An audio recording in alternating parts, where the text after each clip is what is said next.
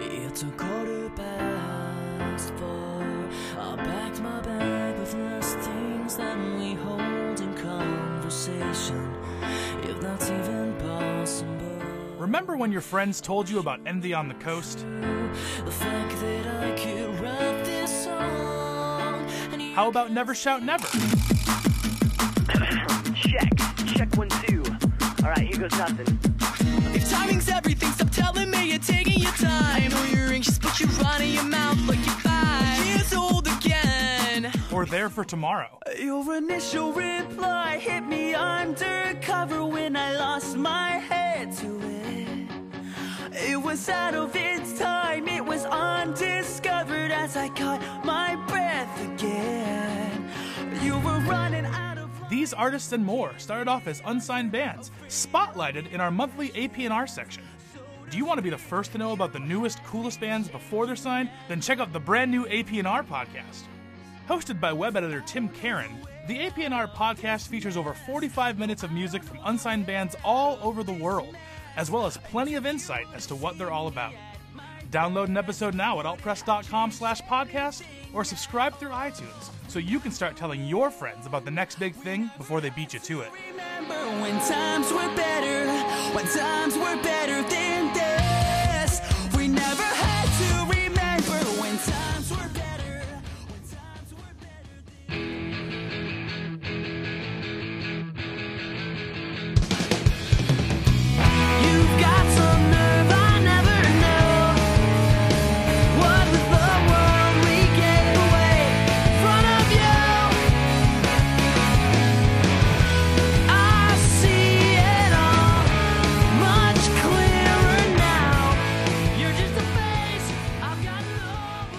Well, you gotta start somewhere. And if you're gonna start a band, there's always a few bands from each decade that are essentials to analyze, memorize, and organize into your record collection. You gotta figure the 70s would have, what, Zeppelin, Queen, and Pink Floyd to start. The 80s would have U2, Motley Crue, and The Cure, at least. And for the 90s, well, for some of you, uh, you would start off at number one with the Kansas City band, the Get Up Kids. Formed in 1995 as the Suburban Get Up Kids by bassist Rob Pope and guitarist Jim Suptic, the band grabbed guitarist and vocalist Matt Pryor out of the local band Secret Decoder Ring, and then locked it all up with Rob's younger brother, drummer Ryan Pope, being added on the following year. After releasing the well received Woodson EP in early 1997, the band was quickly offered a two record deal with Doghouse Records, recording their first full length with Shellac's Bob Weston in a single weekend due to the still and senior classes issue of drummer Ryan Pope. After adding Coalesce drummer James DeWeese on keyboards that summer, the band released the now classic Four Minute Mile in September of 97, a record that would ultimately inspire bands such as Saves the Day, The Early November, Midtown, and Fall Out Boy, among hundreds of others. It- probably thousands by now. Falling into a major label bidding war, the band almost signed to the Universal Records backed Mojo Records, but after discussions broke down over control issues and merchandising rights, the band rolled the dice and took a step down the ladder by joining with the then baby startup Vagrant Records, landing themselves a nice little label imprint as well called Heroes and Villains Records. Another EP the following year, entitled Red Letter Day, was pushed out to fulfill the Doghouse contract, but it was their first release with Vagrant and the first to feature DeWeese, 1999 Something to Write Home About, that took the band and Vagrant up about 20 rungs on the ladder. The record was such an undertaking for the newish label at the time that its co owner, Jon Cohen, had to borrow the production money from his parents, forcing them to take out a new mortgage on their home. Thankfully for Cohen and his parents, the record was such a financially successful genre statement that it officially and unintentionally become the cradle for the emo scene's baby, with the girls' jeans part being added by the first grandchildren five years later. Eudora, a compilation of rarities and B-sides, was released in 2001 at the tail end of a three-year touring trek for the band. And in 2002, the band released the often argued to be a departure record for the Get Up Kids, the Scott Litt produced On a Wire. The band, already being cited by new emo artists as their Picasso to their Warhol, was getting fed up with being tagged as emo in the first place and began to push back despite other label mates such as Dashboard Confessional and Alkaline Trio beginning to overshadow and overtake them on all fronts. As the band entered the studio in 2003 to record their fourth studio record, 2004's Guilt Show, the group had begun to splinter from over touring and numerous personal issues, leaving the majority of the writing process to the Pope brothers. While DeWeese struggled with a nasty divorce, and Suptic, on the other side of the coin, was off enjoying his honeymoon. Pryor's life was filling up with diversions as well, as his wife was now expecting her first child, and the road began to cause conflicts between his being a touring musician or a father that existed at all. After increasing arguments between members and repeated threats of quitting by Suptic, the band finally called it hiatus after their 2004 world tour, playing their final Fell War show on July 2, 2005, in Kansas City. For the next few years, each of the members kept themselves busy enough, Pryor with the New Amsterdams, followed by a children's side project called The Terrible Twos, and a solo record in 2008 called Confidence Man. DeWeese was already off and running for a number of years with his musical mayhem called Reggie and the Full Effect, took on a couple of extra decent paying side gigs, filling in with New Found Glory and My Chemical Romance out on the road. The Pope brothers took charge of that studio that was used for Guilt Show, transforming it into the Black Lodge Studios. Rob Pope eventually joining the group Spoon at one point. Jim Suptic formed Blackpool Lights and toured the country with that for a while, also releasing records by the Smoking Popes and the New Amsterdams with his own label back home, the now defunct Appeal Records. All the while, the band's legacy, audio catalog, and contributions to the music community as a whole became the stuff of legends, even if the band themselves wanted nothing to do with the term emo, at one point regretting having accidentally birthed the movement at all. Throughout the summer of 2008, though, rumors began of the band reforming to coincide with the 10 year anniversary of Something to Write Home About. And on November 16, 2008, the band unhiatused at the Record Bar in Kansas City. They also announced plans for this past year's nationwide tour and a new album to be released sometime in 2010. Now, though time is said to heal most wounds, and even the most stubborn of individuals can attest that, yeah, people do and can change, the new Get Up Kids is still a work in progress. They openly admit they argue, and that not every day is the peachiest things on this planet. But at this point, they enjoy playing on stage together more than the alternative. Like I said, you gotta start somewhere. This is Mike Shea.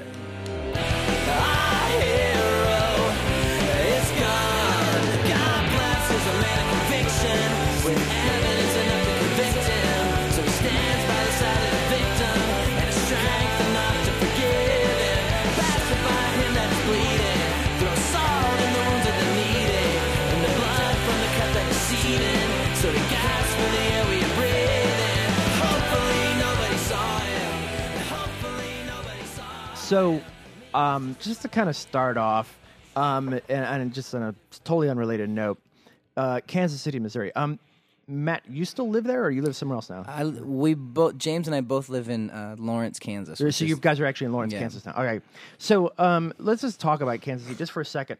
There's a lot of people that um, will never be at Kansas City, will never go there, um, and they'll fly over it. yeah, exactly, of course, um, or have to land in an emergency landing in it. Right, right. Um, tornadoes and whatnot. Exactly. Oh yeah, yeah. You see it on uh, Storm Chasers. Um, so, but there is a difference. Like in Cleveland, we have a river, the Cuyahoga River, and it splits the city in two between the east side and west side. And there's a difference between the two sides of town, and they hate each other. And you know, there's different personality types and different kinds of people live on each side. So, um, Kansas City, Missouri, and Kansas City, Kansas. what is the difference between the two? Explain Well, to the rest of the country. It's a little more complicated than that because there are the two sides of Kansas City, Kansas. There's the very, let's see, Kansas City, Missouri is a little bit more working class, I would say. Do you think? I mean, if we're talking about just the city, not necessarily. Well, Kansas City, Missouri is the city of Kansas City, yeah, it gets confusing because they count all the surrounding suburbs as part of Kansas City. the greater metropolitan area. yeah, Okay. Kansas City. Kansas City, Kansas is kind of uh Is this the stump question? it's it's Yeah. well it's it's really weird because since we, we were both kids like Kansas City, Kansas has this one place called Memorial Hall, which is where like you know Helmet would play and uh, Nirvana played there and stuff, and that was where you'd go see like the bigger acts. It's like a four thousand seat. But then you know. growing growing up in Missouri, it's like ah, gotta go. you have to go gotta, to the, gotta go to Kansas. It was like the ghetto to us, where Yeah. we are like, oh, not there. But Like, see, then the other side of Kansas City, Kansas is like Johnson County, which is like one of the wealthiest Yeah. counties in the Midwest. And so it's just like, um, freaking Yeah, Overland Park, and- o, like Olathe yeah. is all still it's it's still considered Strip the greater. Can- yeah. well, that there's like that that Showtime show, The United States of Tara, takes place in Overland Park, Kansas. oh, it does. Yeah, but it's not filmed there because we were looking for the restaurant that's the in the bigger show. divide the bigger divide really is between the two states Yeah. because the, there's that whole civil war rivalry that goes all the way back and so now it's like ku versus mu and like it's very Kansas was a free state, Missouri was a slave state. So That's right. That's right. So- If- if the Get Up kids know their history, so well if you want me to tell you about quantrill's raid of lawrence kansas i can tell you that as well why not? was it worked into a lyric ever? no no it was Oh, not Okay. Well, or the Jesse James first daylight bank robbery that took place in Liberty, Missouri. or then when you know john dillinger got gunned down and was it dillinger that got gunned down in front of union station I think so. I don't know. Well, I don't Union know. Station's like the, it's a train station that doesn't really have. It has some trains, but every once in a while. But basically now it's just like two restaurants and a wedding hall. yeah yeah. But it's still a beautiful with building. a with- historical marker on yeah, it. yeah, yeah, yeah It's like the center of Kansas City, Missouri is, is all based around the trains, being that it was like a a big shipping city where like you know all the trains from like the East Coast to the West Coast would have to stop through Kansas City. Mm-hmm. So when you guys were growing up and you guys were in high school and before the band formed, w- was there a particular, ah, you know, I don't know, was there a particular sound or was there a particular identity or something for bands that kind of came out of particular regions of town? Well, there was there was the kind of noise thing, and then there was bands like uh, Molly McGuire and Season to Risk and Shiner, who kind of. I, I don't think I would be insulted to say that kind of emulated a lot of like what Failure was doing. Yeah, well, You you, know, you could tell what bands they liked a lot, like Jesus Lizard and Yeah. Failure, and And it was really heavy, really really heavy stuff. And then there was some like poppier stuff coming out of Lawrence. It was like the Vicious college Humor. town Yeah. Right, bands. Um, but it was it was just it was weird. It was just kind of a bar scene, you know. It It's- wasn't a whole it lot. still is kind of a bar scene. But like then like the whole like kind of punk rock thing that came up when we were younger, doing like VFW hall shows and like all ages.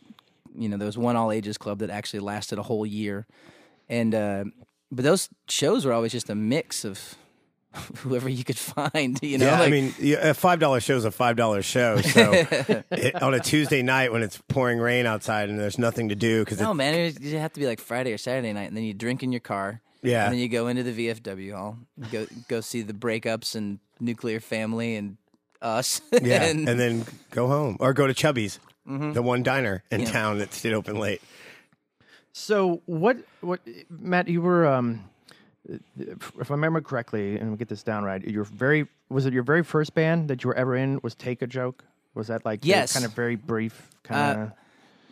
technically the first band I was in was ne- never had a name, but uh, it, the first band that had a name and played a show It was called Take a Joke. and you did like high school parties and things like that. And Yeah, I was like f- uh, 14, 13 or 14, and everybody else in the band was a lot old. They were in like 8, you know, 16 to 18. So I was always like, you know, the little guy. But I had the practice space and the drum kit. So did you guys go to the same high school together? No. Was it- no, no, no. So we didn't we didn't meet till we were both out of high school. So The you, rest of the band, all uh, Jim, Rob, and Ryan all went to high school together. Rob and Ryan are brothers, and then they've known Jim since first grade. so what were you guys individually like in high school? Like at the time, what kind of table would you sit at? Student council vice president four years in a row. Really? National Honor Society, I was the complete. no, wait a minute. Really? concert choir, all state band, Damn. all state choir. I was a do gooder, go getter, but then I also sold pot.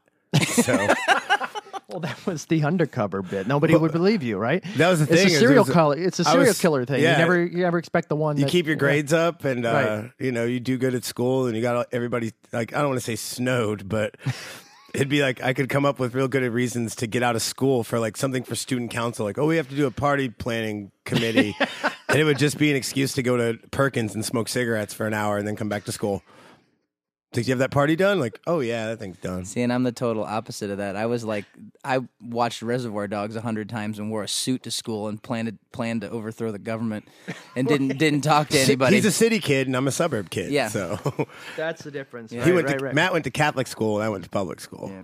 Oh wow. I wore a wallet chain and, and Doc Martens before they they and then everybody made fun of me, and then Nirvana blew up, and all of a sudden everybody had on a wallet chain and Doc Martens, and like like hey. and they let you wear that in a Catholic school.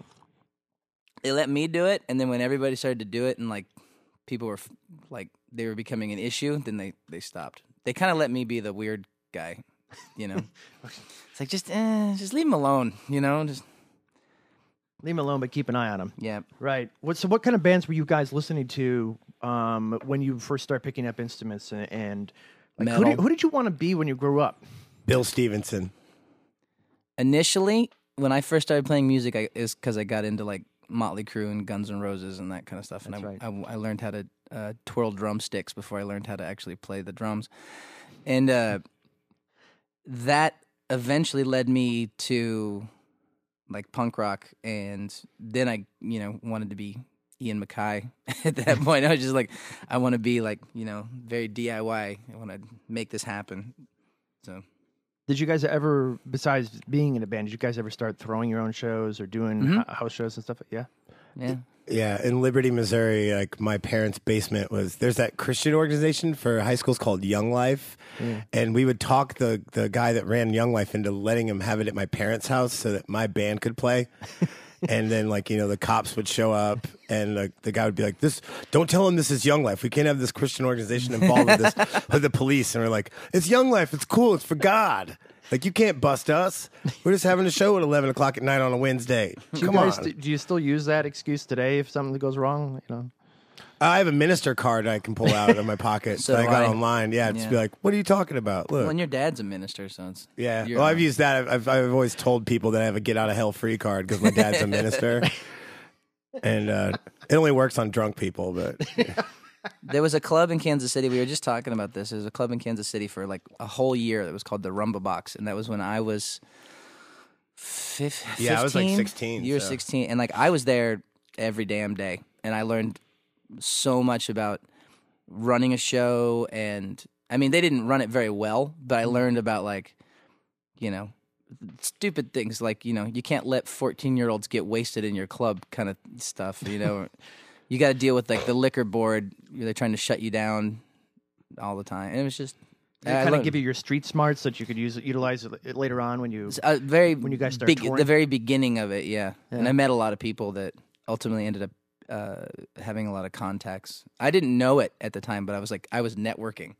and i didn't know i now that would be called networking and i before i was just like trying to talk to people in bands So uh, uh, the the band names Secular Thing and Secret Decoder Ring secular theme theme. theme Sorry.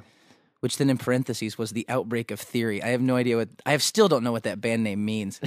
Secular, it's like a non-religious theme. Yeah, I guess so. Like what the hell? What the hell does that make? I just It's like the Unitarian. I Unitarian didn't even Church. think I didn't even think about it at the time. I was just like, it's like yeah, whatever. Let's make noise. It's a total like noise. So which one came first then? Secular theme came first. Oh, all right. Okay, Yeah. I thought it was the other way around. Okay. Secret Decoder Ring was like a straight up like pop punk, like wannabe Lookout Records pop punk band.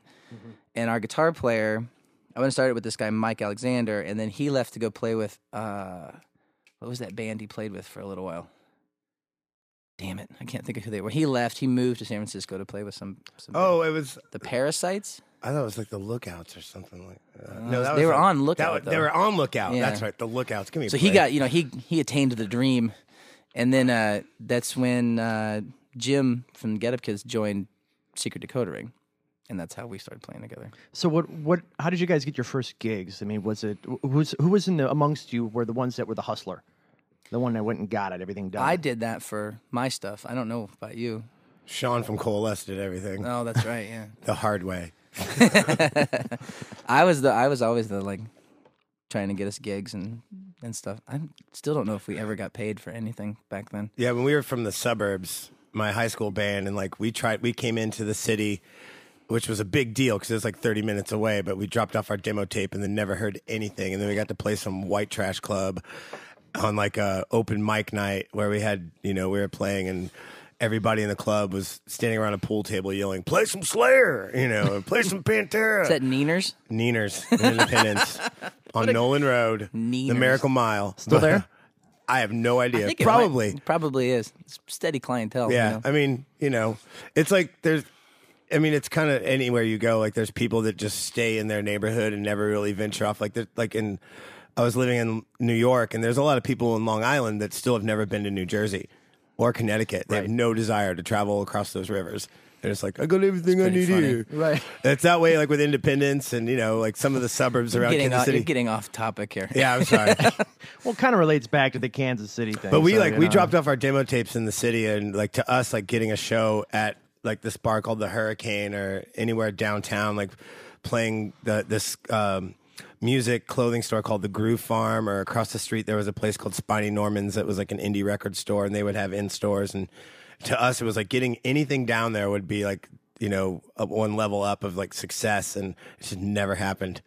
See, that's funny because like I, you know, coming up, like we didn't want to play at like the actual bars. It was you know or the actual clubs. It was like we're gonna put on a VFW hall show. Like I'll call the that old dude from the VFW hall, go to his house with all of his like collectors, you know, Civil War plates, and like pay him the thirty dollar deposit, and then like okay, we got to get a PA and like that whole thing. And God, I haven't thought about that in ages. That guy was such a creepy old dude. and then it was like, you know, you got to make sure that there's not too many people there, because then they they start getting weird. I guess it's the VFW hall in Kansas City. Like Black Flag played there, Minor Threat played there, and it was just like then they're like, we're not doing shows anymore. These shows are crazy. Where did um, where did the where, when was that like that first show where you um knew that this is what you wanted to do, both of you guys? I guess it was one a show I played. Like you mean like a show I played or a show I saw? No, uh, well, yeah, just maybe that moment. That's a good point. Yeah, whether it's a show that you saw or that you played. I don't know. I never thought about this as being. I just. I never thought about it like that. I Really? just it was kind of like I, this is what I do. You know, it's just like Mm-hmm. I got to put on. I'm gonna put on shows. I'm gonna put on shows. We're gonna go on tour. So I'm gonna go on tour, and then that's all. I didn't really think past that point ever. Right. And so it's just like I think it. It. it I. I always knew that that's what I wanted to do. Like it was never like. Like oh, like the light bulb went off. It was like just the kind of moment when you're like air guitaring in your room to like Scorpions. You're like, this is what I have to do. No, no, it was never like that. It was just, it was like, like my first show. I was like totally nervous, but it was like, just, just this is what I do. This is Hmm. what I have to do. I guess it's weird. I remember going to see Coalesce before I was in the band at Spiny Norman's. This is before Matt and I even knew each other. Oh, yeah, we were both at that we're show. standing right next to each other at the show. there's Those are, the most, those are the funniest Yeah, moments, yeah. right? Right. and uh, I'm wearing overalls in the photo. I'm from north of the river. Um, we had track to class, but uh, like I remember watching that show, and like I had met the, the bass player for the band, and he invited me down to watch them play, and I had no idea what they sounded like or anything, and I'd never heard any music like Coalesce before, and I remember watching it, being like, "This is amazing!" Like. You can't understand any of the words. The guitar player's jumping off stuff. The lead singer punched a dude. It's like this is awesome. I remember like Molly McGuire, the first yeah, they were, aw- incarnation they were at Molly, always awesome live. Molly McGuire at Groove Farm. That was a big, or Germbox. Did you ever yeah, see them? Germbox was awesome. They were crazy. How did Got- you end up getting in the band? What in Coalesce or in Get Up Kids? Colas. Colas. The, the this is a funny story. yeah. Well, at first they they kicked out Sean, the singer. So the bass player called me and invited me over to the drummer's house Okay. to audition to be the singer. And so I drove to Olathe from Liberty, which is like 45 minutes away, and uh, got out and went in and started screaming. And like at, we did like one song, and then all of a sudden Sean comes walking down the steps, and he's like, "I saw all the cars outside. We're having band practice," and he's like, "What's this guy doing here?" What's he doing holding my mic? And it was like, oh crap. And then the, the drummer, Jim, got up and he's like, you should probably go, dude. so I left and then didn't hear from him for like three months. And then all of a sudden I get a phone call from Sean, who's like, hey, Jim quit the band. Do you want to come play drums now? So and that and at that time I was going to college at Columbia, Missouri, at the University of Missouri, and What were, you, uh, what were you studying up there? music composition. Oh, okay. Yeah, Like, keeping it in the family. Okay. Yeah. And so I drove back to Kansas City and auditioned to play drums. And then they're like, wow, this is working out real well. So I started driving back all the time. And then I ended up uh, getting kicked out of MU for going on tour with Coalesce playing drums. Really? Yeah. The, the head of the music department there did not appreciate the style of music I was playing and didn't consider it a form of music. So I got forced to either withdraw and uh, pass if I withdrew myself, or he would withdraw me and I would fail and lose my GPA. And, uh, so I withdrew it myself and passed, and then moved back to Kansas City and did that. Played drums with Coalesce and worked at Pizza Hut. And worked at Pizza Hut. Oh, I worked. I worked at Pizza Hut, Mr. Goodcents, and uh this place called Winstead's. and then uh, the skateboard shop called Let It Ride, all at the same time. Jeez. I had my schedule worked out to where it was like 6 a.m. to 11, one thing, 11:30 to 2 was another, 2 to 5, and then 5 to 11 or 12. And then I'd go down to Rob and Ryan's from the Get Up Kids apartment because I was the only one that was 21. And I would buy beer and bring pizza and beer over to their apartment. I was apartment. gonna say you probably got a lot of pizza for the rehearsals. And oh everything. yeah, well you know anytime because I could use By the my time- employee yeah. discount. Yeah, What'd you do at Pizza Hut, by the way? delivery driver. Oh, you were a delivery driver. Oh yeah, and I was I was dr- driver of the month nine months in a row because I was the only one old enough to be there in the morning and at night because I was that loser. and uh, I was there like I would open Pizza Hut and close it like five days a week, and so they didn't really have anybody else to give the award to. And uh, I still have my awards, and my wife hides them from me because I like to hang them up in the bathroom. and I really don't know where they are at this moment. I hung them up in Brooklyn, but when we moved back to Lawrence, they disappeared. You know, uh, one of the guys in Hawthorne Heights was a pizza delivery driver, and and and we were talking about the the, the weirdos that open up the door. Oh God, you don't even want to know. Come on, give me Especially- the give me the give me the craziest person. ever. Well, now you got to tell him about Kirk, though. Oh yeah, this is where like actually this Okay. this uh this Sorry has to a lot. digress, but this No, is no, funny it's- stuff. yeah, This has a, this has a lot to do with Reggie and the Full Effect. All right, all for because it. this was the first incarnation of Paco, was Kirk at Pizza Hut. Really? Oh, I yeah, guess- because I see that. the wig. Um, there was this woman that kept calling, and this was the weird delivery where like she would come to the door in her lingerie. And she would, an- and she was huge, and uh, she would answer the door in this like maroon nighty, and like kind of pose against the door and be like, "How much is it?" And it was like, "You got the check written in your hand. You always do for the exact amount." Like the tip was this ugly woman in her lingerie. That was like, "Ooh, wow, thanks for the tip, lady." I'm gonna What ha- a treat. I'm gonna close my eyes to this later, but uh. She would always give me the same amount of money, and then she kept calling Pizza Hut asking for me because they make you wear a name tag that says, you know, James. And she's like, "Is James there? I want James to bring my pizza. And she would call like eight to 10 times a day. And so finally they let me put on a disguise. Since I was still the only person there, my name became Kirk. And uh, I had to wear a wig and totally like change my outfit and stuff and would go there. And, and it's, It's like a long. It was like a metal hair yeah, metal wig, like a- and it was like, like, a long curly, like you know, metal wig with. I'd wear like aviator glasses and listen to like Metallica, and I would wear Kirk all the time because it was hilarious. well, and didn't you say you get better tips? Yeah, if at like the trailer park. Yeah. Um, this dude who never tipped, and this was like like pizza drivers all have this at the store. Like we all know the addresses and who are good tippers, who aren't, who are assholes. Like you know, and so on like this one where it's like I it was totally like an experiment to see well James can't get tipped at this dude's house. And this is a guy that had like a Trans Am on blocks in his uh, trailer park driveway for like the three three years. Like the car was still there and he was always out there on the weekends working on it if the weather was nice and just blaring like Metallica. And so the experiment was I'd put on Kirk go there and I'd be listening to Metallica really loud in my car and then get out and be like yeah, bro. Like, you know, walk up the driveway and the dude's like, hold on. And like, we both listened to this solo. for- and like, we're just talking about Kirk Hammett and stuff. And then $3 tip.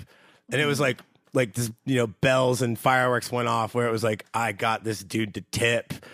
And then there's always, you know, you hear like the, the, the urban legends about the naked woman that answers the door. Yeah, it was funny because there was one in Liberty and she was a stripper. So it was like, duh. You know, I mean, delivering a pizza to the stripper, big whoop. Like you can go watch her naked any Right. night of the week, basically. And we all went to high school with her anyway. So, but uh, I remember going to her house and it was like, oh, hey, Katie. Like, and she's naked. She's like, oh crap. Like, like, I thought it was gonna be one of the little kids. It's like, no, sorry. And she's like, well, come on in. She's like, Steve's got to write you a check, and like her husband standing behind the door, like giggling the whole time, like, look, at, oh, you know him? Damn it, like, dumb stuff. Wow, it's uh, it seems like your experiences were a cross between South Park and Trailer Park Boys or something like that. Yeah, well, it's, it's you know, truth is stranger than fiction. So we used to just make you get you drunk and just make you talk. yeah, yeah, Just be like, tell us I another heard story. stories about all kinds. You know, like it was weird. Like I found from just being from a small town. You know, it, it's like you really get to know people super well, and everybody knows everything about everybody. And there's always like some Well, then like dumb stuff going the, on. f- the first like keyboard that you had when we started playing Oh, the together Casio? was from this kid named Goblin, Boy. Yeah. Who we owed money to. And then Goblin Boy kept calling my parents' house, leaving these messages like, I just bought an AK 47 at the black market. He's like, I need that $50. And he was taking photos of mutilated animals and hanging them up in his room. And we're like, that's got to be like a bad sign. Uh, he was the child of two uh, psychologists. So. They're doing they were doing Yeah, experiments yeah. on. Where it's like he would be like, look Or at they these wrote a book. Yeah, it's like look at these photos I took, and it'd be like a mutilated squirrel. We're like, did you find it that way, or did you do this? And he's like, oh, I'm not telling. it's like, okay, Goblin Boy. My still my favorites though are like there was this whole series of stories that James would tell back in the day that the best ones always started off with this one time we were tripping. Oh yeah, And, we, like, we took a lot of acid in the suburbs. I, I, I, you know what's funny is uh, we're on tour right now with a band called The Life and Times, and the singer his name's Allen Epley, and his dad was one Fantastic of my band. yeah amazing band. Allen was also the singer for Shiner too, and uh, has been like a Kansas City staple musician for you know since I was like 15. But his dad taught me music history at, at college, and I had to go take a final. And the thing was in college, like I can't get arrested for saying I dealt acid because I already got I got kicked out of that college anyways. But Which is still amazing. The reason why he kicked Yeah, you out. yeah. I, I, was I can't. I was selling acid to these frat kids, these uh, Phi Gamma Deltas, and, um, and uh, I accidentally touched it with my hands, and I had to go take my music history final. And it was real funny because I, I I remember go, sitting down in class and they give you like an hour and a half to take this final, and I was like, oh man, I'm fucked up. like, and I'm taking this final, and it was supposed to be a, a paper about the transition of Baroque to Renaissance music. And instead, I wrote a paper about the European economy falling after Napoleon was captured. And I got the paper back, and he was like big X's through it, and he was like, "Great paper, wrong essay, wrong topic." and it was Allen's dad, and he let, and he was like, "What happened?" And I was like, "You want to know?" And he's like, "I was like, I was on acid." And he's like, he's like, we come back, like, come back in like a day, and you can retake it. And it's like, oh, you're the greatest teacher ever. like, finally, someone understands when you show up in a final on drugs that you're not going to do good. I bet your paper was pretty good. It- he said it was an awesome essay. He's like, it made a lot of sense. He's like, and I had no idea. I've never studied Napoleon. I think I was just using the drug to make like connections between like, well, if this happened, then obviously people are going to get poor. Well, I want to get to the point where James joins the band. Okay. So let's just quickly go. First of all, let's get uh, uh, um, a little piece of trivia confirmed or not. I'm pretty Okay. sure it's confirmed. Name of the band originally was Suburban Get Up Kids. For like a hot minute. Hot minute. Yeah. So it's not a big thing. No. As it's been displayed all over the place. Well, I mean, it, it it was true. It just didn't. It was like suburban get up kids, and I always had a problem with it because I wasn't from the suburbs. and it's like, yeah, that's not very accurate. So, So it sounds more like a, something before a car ad or something like that. Um, and or like a daycare center. you guys put out several. Good point. Uh, Superchunk Daycare. in a strip mall. In a strip mall. Um, so you guys, you went through and you put out uh, uh, a couple of seven inches, um, and then an EP, and then Doghouse came into the picture. Well, we put out one seven inch ourselves, which uh, I- had a little bit of. Exp- I had done that once before with a an, with a secular theme band, and so Robbie and I, the bass player and I, put that out with this other guy, who need not be named, who we didn't get along with very well after that. But then uh, we just sent that to to everybody. We sent it to like anybody that would hear it, and then Doghouse was interested.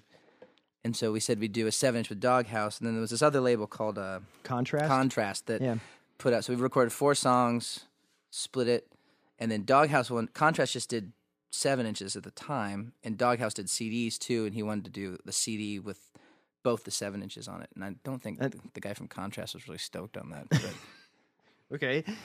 So you got, and I think like the deal was like about four grand or so or something like that for the Doghouse deal. no, it was uh, it wasn't? that one we paid for out of pocket, and then if I remember right, uh, our first album, Four Minute Mile, we, was a four thousand dollar budget.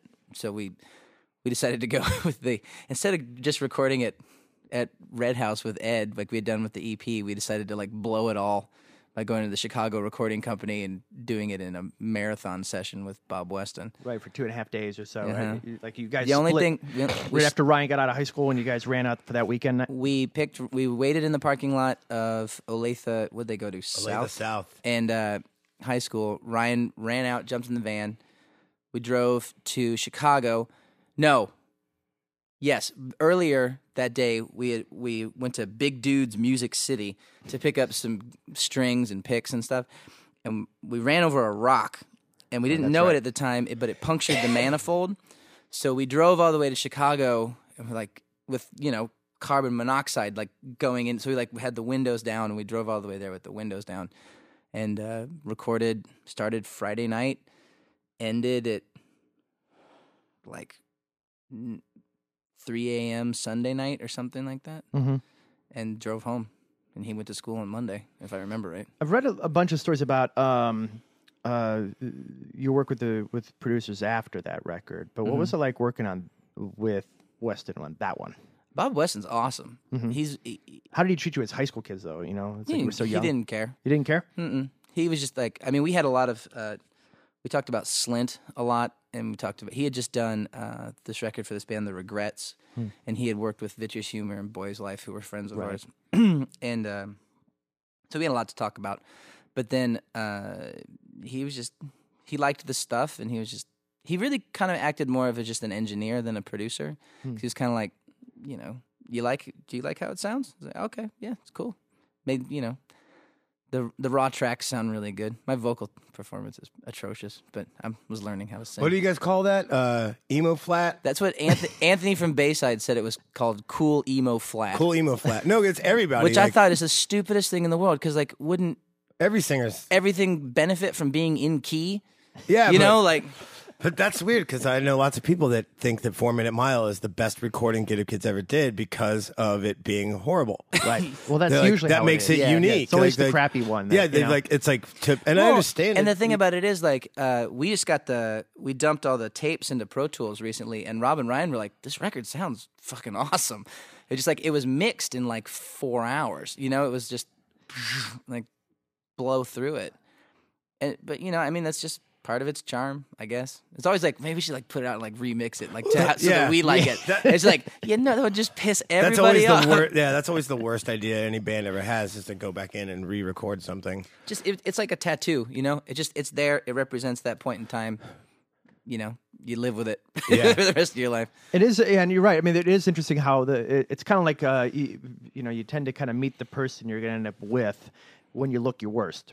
Yeah. And it's you know, it's like so. It's like here's the record that is like so, um, you know, simple and so raw and so. Um, yeah, I think somebody wrote one time. It sounded like you guys didn't even know when you were supposed to be playing the guitar, and um, and it, so that ends up being the one that everybody holds up to the gods. It's got a. I mean, it's got a lot of That's the energy thing. to it. and you it's know? like the charm of like this is four kids not knowing what they're doing that produce something awesome. The you know, that's innocence, that's the yeah. way people. You know, that's the way I always get it described to me. it's And innocent. Aw. Little did anybody know what's really going on. Um, and it, you, from what I understand, it was some of the guys in, in, in Boys Life um, uh, back home that actually were able to get you some contacts and stuff, so you guys could piece together your first tour. Right. Yeah. Um.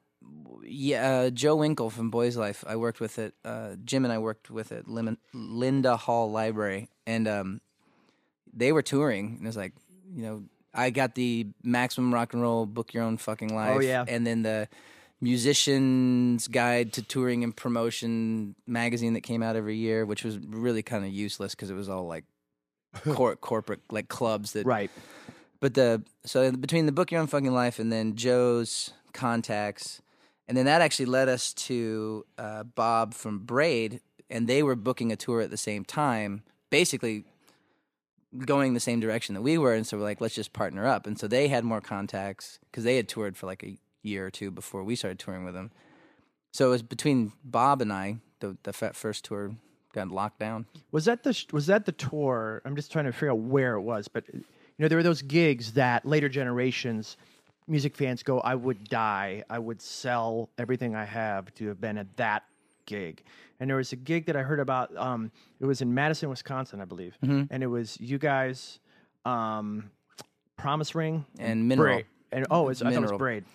Oh, was Braid on? No, but it was just us, Promise Ring, and Mineral. We went, we went up to uh, basically we got that gig, and so we drove and we played in uh, Cedar Falls, Iowa, which is a whole nother funny story, and then we played an in store in Chicago, and then played at this house party at the Slant House, I think is what they called it, in Madison, Wisconsin, with Promise Ring and Mineral, and we were trying to get a tour with Mineral, but and which we ended up doing, but it was it was just it was fun. So what's the Cedar Falls story? Now you got me curious. There's another one of those places that most people never ever go. Right. Never Don't hear about it. I'll never go there.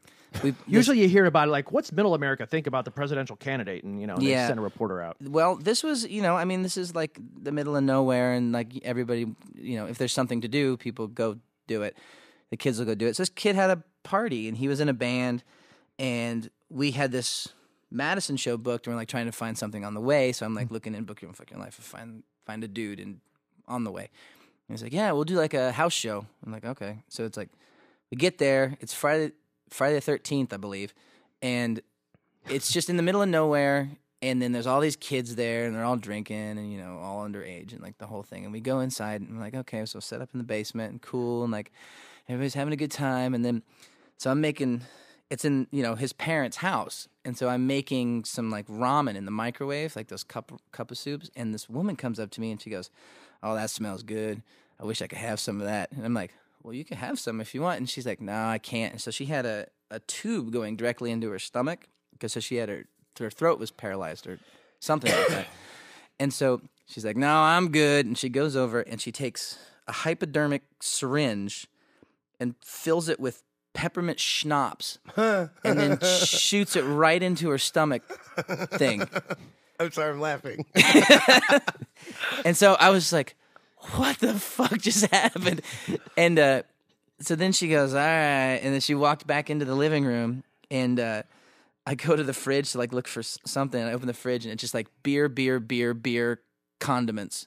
And then she had in the living room, they were watching Empire Strikes Back, her and her husband. He was drinking beer, but then she had a drip, like an IV drip with beer And. See, now this this part of the story sounds so fantastic. I can't even. I've told this story so many times. I'm like, I swear to God, she had a drip. Coen full of- brothers are going to steal characters. I know, this. like they, she had a drip of full of beer and just putting it right in her stomach and just kind of mainlining Budweiser, watching Empire Strikes Back, and I was like, man, that your mom? And he's like, yeah, she's my mom. I don't, I don't actually live here anymore. We're just using her house for the for the show. And then like some of the characters of that one, like, man, you dudes sound just like the Jesus lizard. I'm like, really? All right. There's probably like four Jesus Lizard fans in that town that are all at that show. They're Yeah. like, all right, here we go. And then uh, this other girl is like, "I can see your aura," you know, and that kind. Oh, and then we all we had was a seven inch. All we had was that first seven inch, and we're going around and saying like, "No, it's just because everybody was hammered." the, the, the shorty one. or- yeah, and it was like, "No, it's, it's a really big CD. It's just like it fits like a normal CD player, but just you gotta like you know put it." And we sold some because of that, but Gas money. and now those are now those are worth money. Yeah. Do you have your own copies? yeah. A lot of musicians don't even have copies of their early, early stuff. I've lost a lot of the vinyl from Doghouse, and I really can't get them to send us anything anyway. So we have some for tour. Is there something out there from the early days that you would, you if somebody has is listening to this, they should get a hold of you via MySpace or someplace or Facebook or something? No, because that I you really, really, really want from the early days, like a shirt or uh, there was a first draft of something. Or, I just I kind of let it go, like kind of in a like. I don't really. I mean, you know, these things exist. I know. What the, I can hear the songs if I want to. Yeah. My know? dad has the uh, old, ugly, bright red doghouse windbreaker still. Oh God, those are hideous. He still has that. uh, it's like I just kind of you know I lost those LPs and that kind of sucks. But it's just like eh, it's just they're just things, you know. Not to get all zen about it, but they're just they don't really matter. We have all these really nice like old uh, Shepard Fairey posters for both Get Up Kids and for Reggie. From like '99 through 2005, and uh, my other band, uh, the pedal steel player, is like a huge like graphic design geek, and he came in and like into my practice space. I just have him like thumbtacked to the wall, and he's like, ah, "Those are You put holes in them. Shepard Fairey posters." Their autographed. They're funny- signed by him and numbered. Uh. Ryan's been storing all of his junk in my garage, and uh, in, in his boxes he has that uh, you went through. Oh yeah, because he said he had Get Up Kid stuff in there. So I was going through it, and he has like photos from like '97 on, like of of all old Get Up Kid stuff of like us on tour. Well, he's got like He's got every poster, every seven inch, every test press. he's got like forty our hours. clammies, our K- P- Kansas I City have pitch one of and- my clammies. I have one of your clammies and one of my clammies, and then one for the It's the whole Kansas band. City Kansas City Music local- Awards. I Yeah. kind of caught Yeah, you were yeah. going that way. Yeah. Matt, uh, Matt didn't go. I've never When been. did you get it? When did you get it? A couple Like, years ago. like- I've gotten uh, I've like- gotten like best singer yeah, twice. best rocks. pop, best pop vocalist over here. There we go. Yeah. no, what the, the good story, the great one for that was they, Is they. it, Uh, is it the big fish, small pond kind of thing? Is how you? you I just you- don't. I just don't like the idea of competing for. I think it's for a, it's a big fish with no pond. like, who cares? Everybody was friends. Like, the only thing that did was turn like make bitter Kansas City musicians more bitter because there's like. I you know- didn't. Well, I didn't go the one year Yeah, that like they- they, they- all took the limo Well, from Jim, Rob and Ryan took a limo from oh. Lawrence to Kansas City to go, and they Rub it like in- rub it's- it in. It's like see, open. It was like open bar, you know. And they're like, so they go there, and like Jim gets hammered, and like I win, and so I wasn't there, so Jim accepted on my behalf, and he just gets up on stage and goes, "Pryor can suck it," and then left. Took Well, me and you were out on tour. We were out on tour with Reggie at the Was time. Was that what it was? Yeah, we were Oh, okay. Gone. And that was the other thing. It was like Matt and I stayed busy, and uh, everybody else was at home living up the the you know living the dream. I'm gonna go to the clammies. Yeah, we got CDs. Yeah, but whatever. Yeah, They're- no, they're- it's all in fun, and you know, and and yeah, you know what? Be excited because What were we you. talking about originally? How did we get here? Well, No, we, we were going in the right direction. Oh, We were okay. just we were, we were kind of we were, we were talking about Four Minute Mile. We were talking about uh, you know the the the innocence of it and the, the rawness of the sound and so forth. So wh- when I've heard a couple different versions, trying to piece together how you where that beginning conversation came into play because I've heard that like one interview from years ago where you said, well, you know, Ryan and them just kind of invited me out. And then another one I heard that you was actually at a um at a festival. Ha, Well, that's where we met. that's where Was, we it all met, met. it was, that, was- was that the Wilkes-Barre That was- gig? Yeah, yeah. All right, with the one where you threw, where you Through the threw floor all tom. right, and so- I, so- so I before- killed ninety people. so this is gonna be kind of like uh this is gonna be kind of like where we where we're going to commercial break on the suspense line.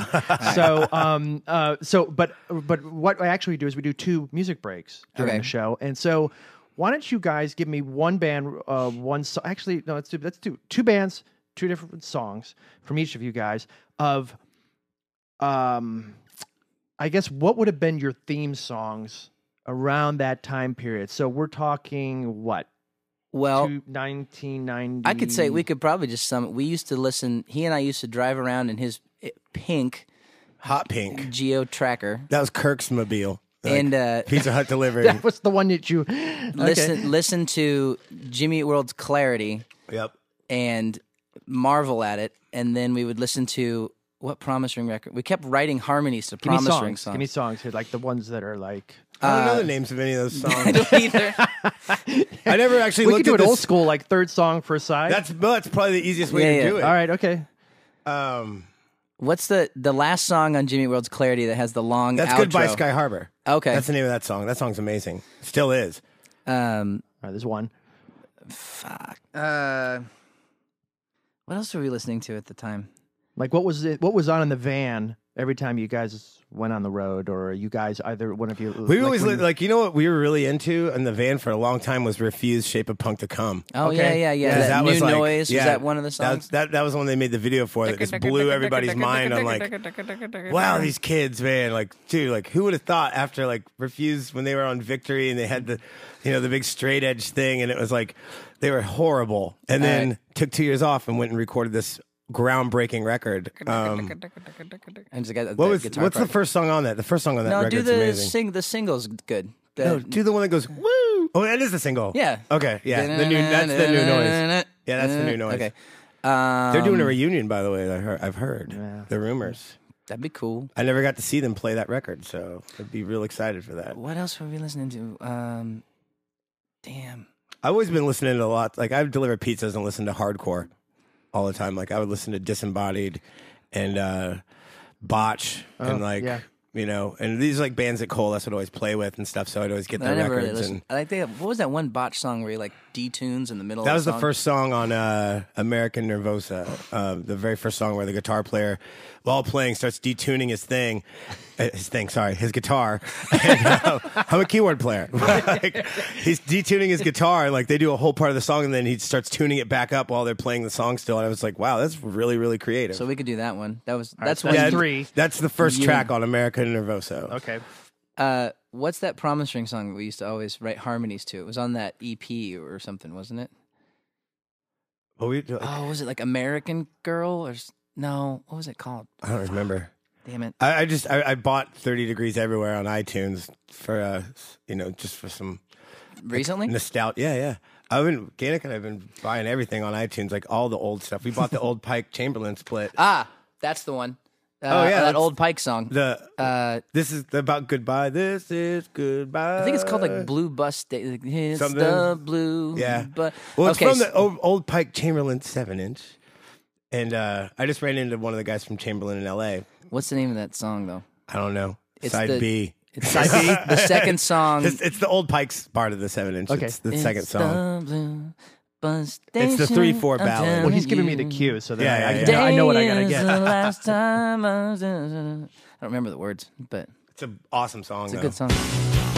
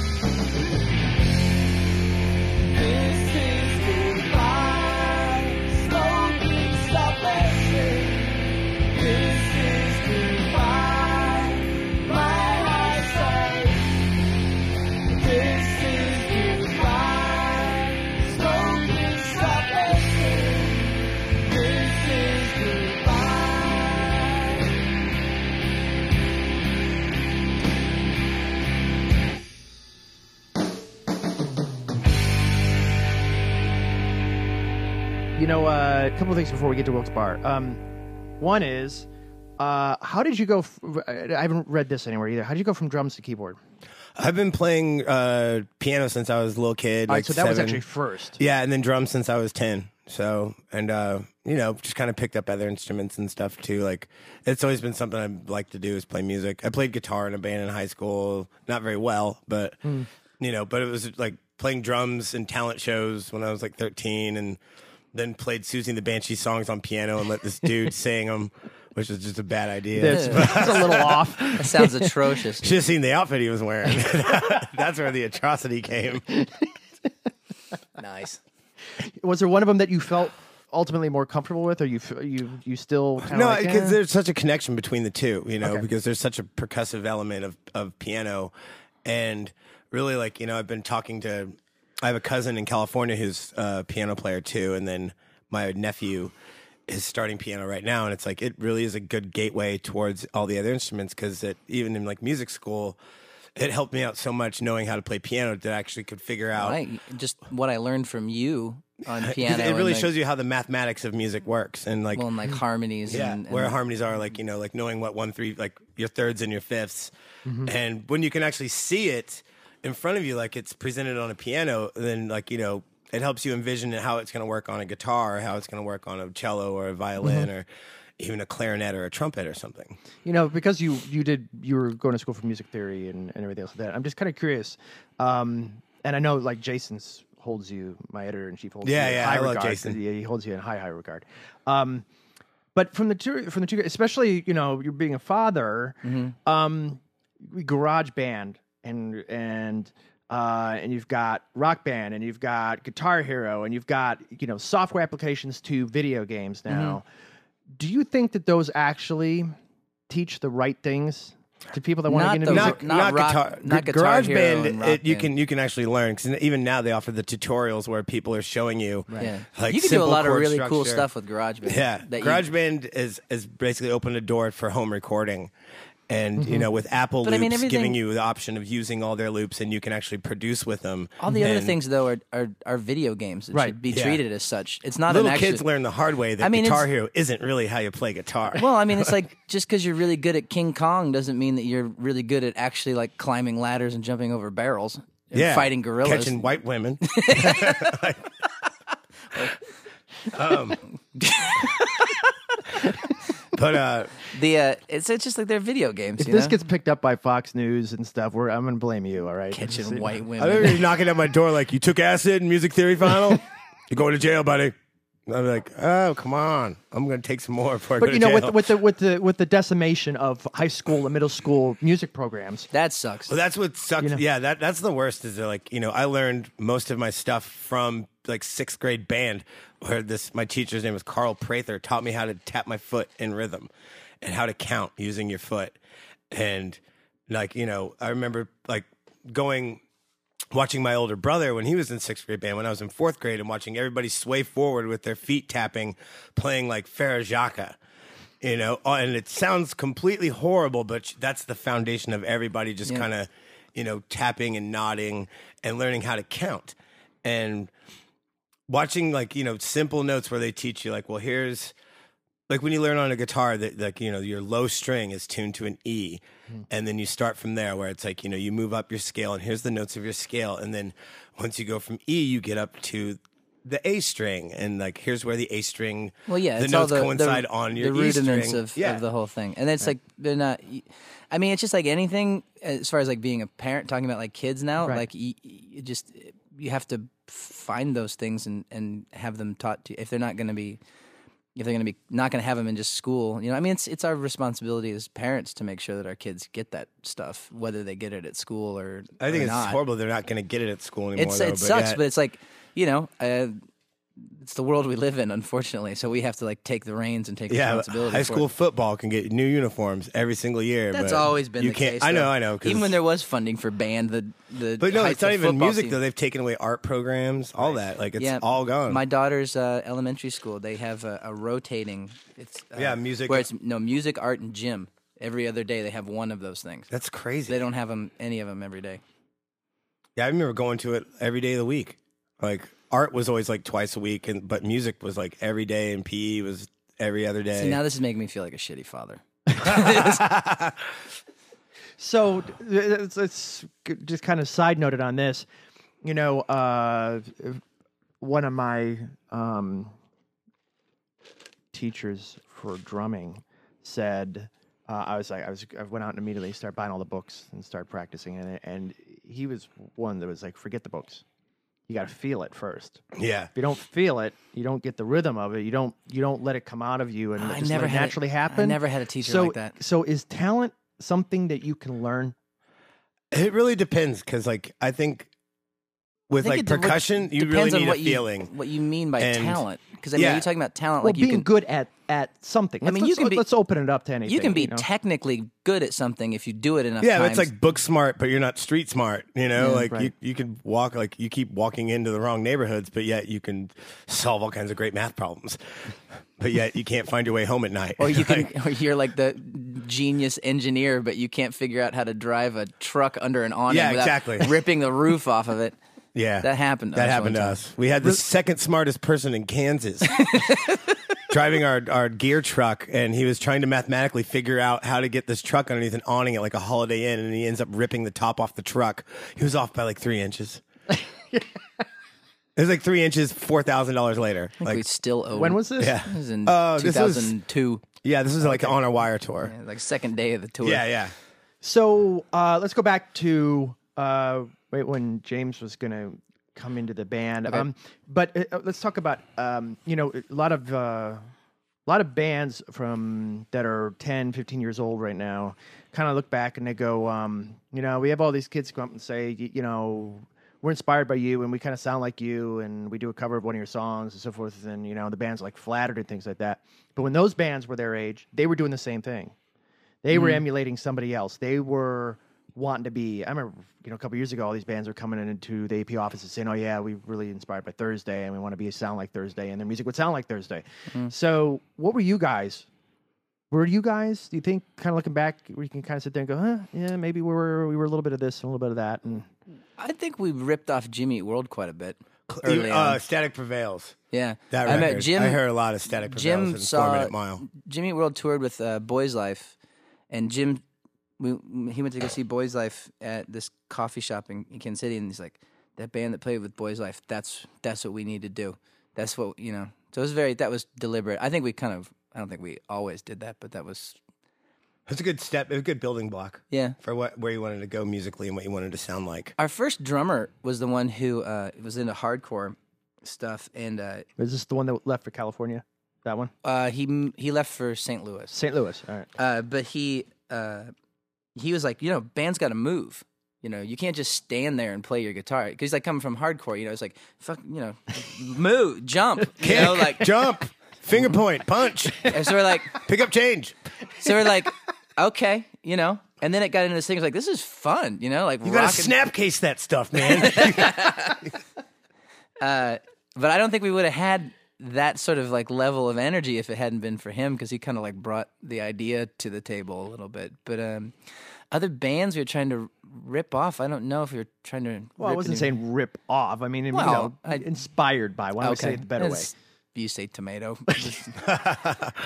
um, yeah, uh, you know who I got really like. I was really into the bands I was friends with, like Boys Life was a big, really big influence on me. And then when we started touring, like the Braid guys were huge influences on mm-hmm. us, both like m- I'd say musically and professionally, just because mm-hmm. like they kind of taught us how to live in a van, sort of, and how to like not take shit seriously and hmm. you know enjoy where you're at and do things. We just we were just hanging out with them Last night, well, and and the the night before. And they're like, "You remember that house show in Rhode Island?" And I was like, "Yeah, the one where we both set up and then we traded songs because like they would play a song and then we would play a song and then they would play a song." And they're like, "Yeah, but then there was another one where we made new bands."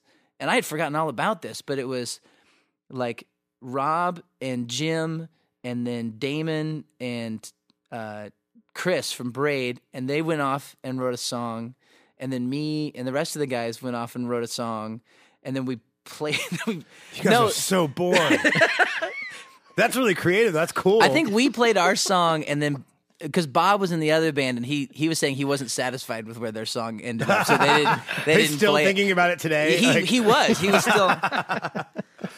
it's been 12 years, and I still really think if I had five more minutes with that song, I almost had the chorus hook. They, was- but yeah, like, and then it would be like you know, big influence. You know, I don't know. So let's so so James, very quickly, let's get you let bring us up to speed to that show at Wilkes-Barre. Like how what like how things were going for you. Um, You're just rocking Coalesce. were you Yeah. happy? Oh You yeah, know, no, it was. were- I was it- everything. You know, I love playing drums and Coalesce. Like it, Coalesce has always been like a really, really odd band of people, and everybody's kind of extreme on their own ends. Like so, it's there. It's not everybody pointing in the same direction. Everybody's pointing in completely opposites. But yet that comes out, and it always came across in the music. That's why like the drums don't match the guitars, which don't match the bass, which don't match the vocals but uh, it was great live. Like you know, it was a lot of fun to do, and uh, for the most part, we always everybody got along. I just really liked picking up my drums and throwing them at people. I didn't mean to hit that girl. I just uh, So that so that is officially the story. You you picked up your tom. Oh yeah, I well everybody picked up my drum kit. There, Right. a kid ran off with my snare drum. That's how I met Jim Suptic. Was because Jim tracked the kid down in the parking lot and got my snare drum back for me. And uh, and then we all became friends, and I moved in with Rob and Ryan. There. and okay. uh, okay.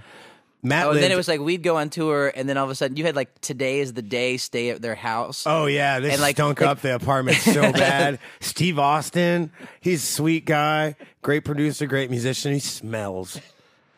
He's so, like, like, him we- and his Wiccan wife, man. They were so stinky. Oh, that's gonna end up on Gawker. No, they were amazing. Like I love all them to that's death. that's not the point.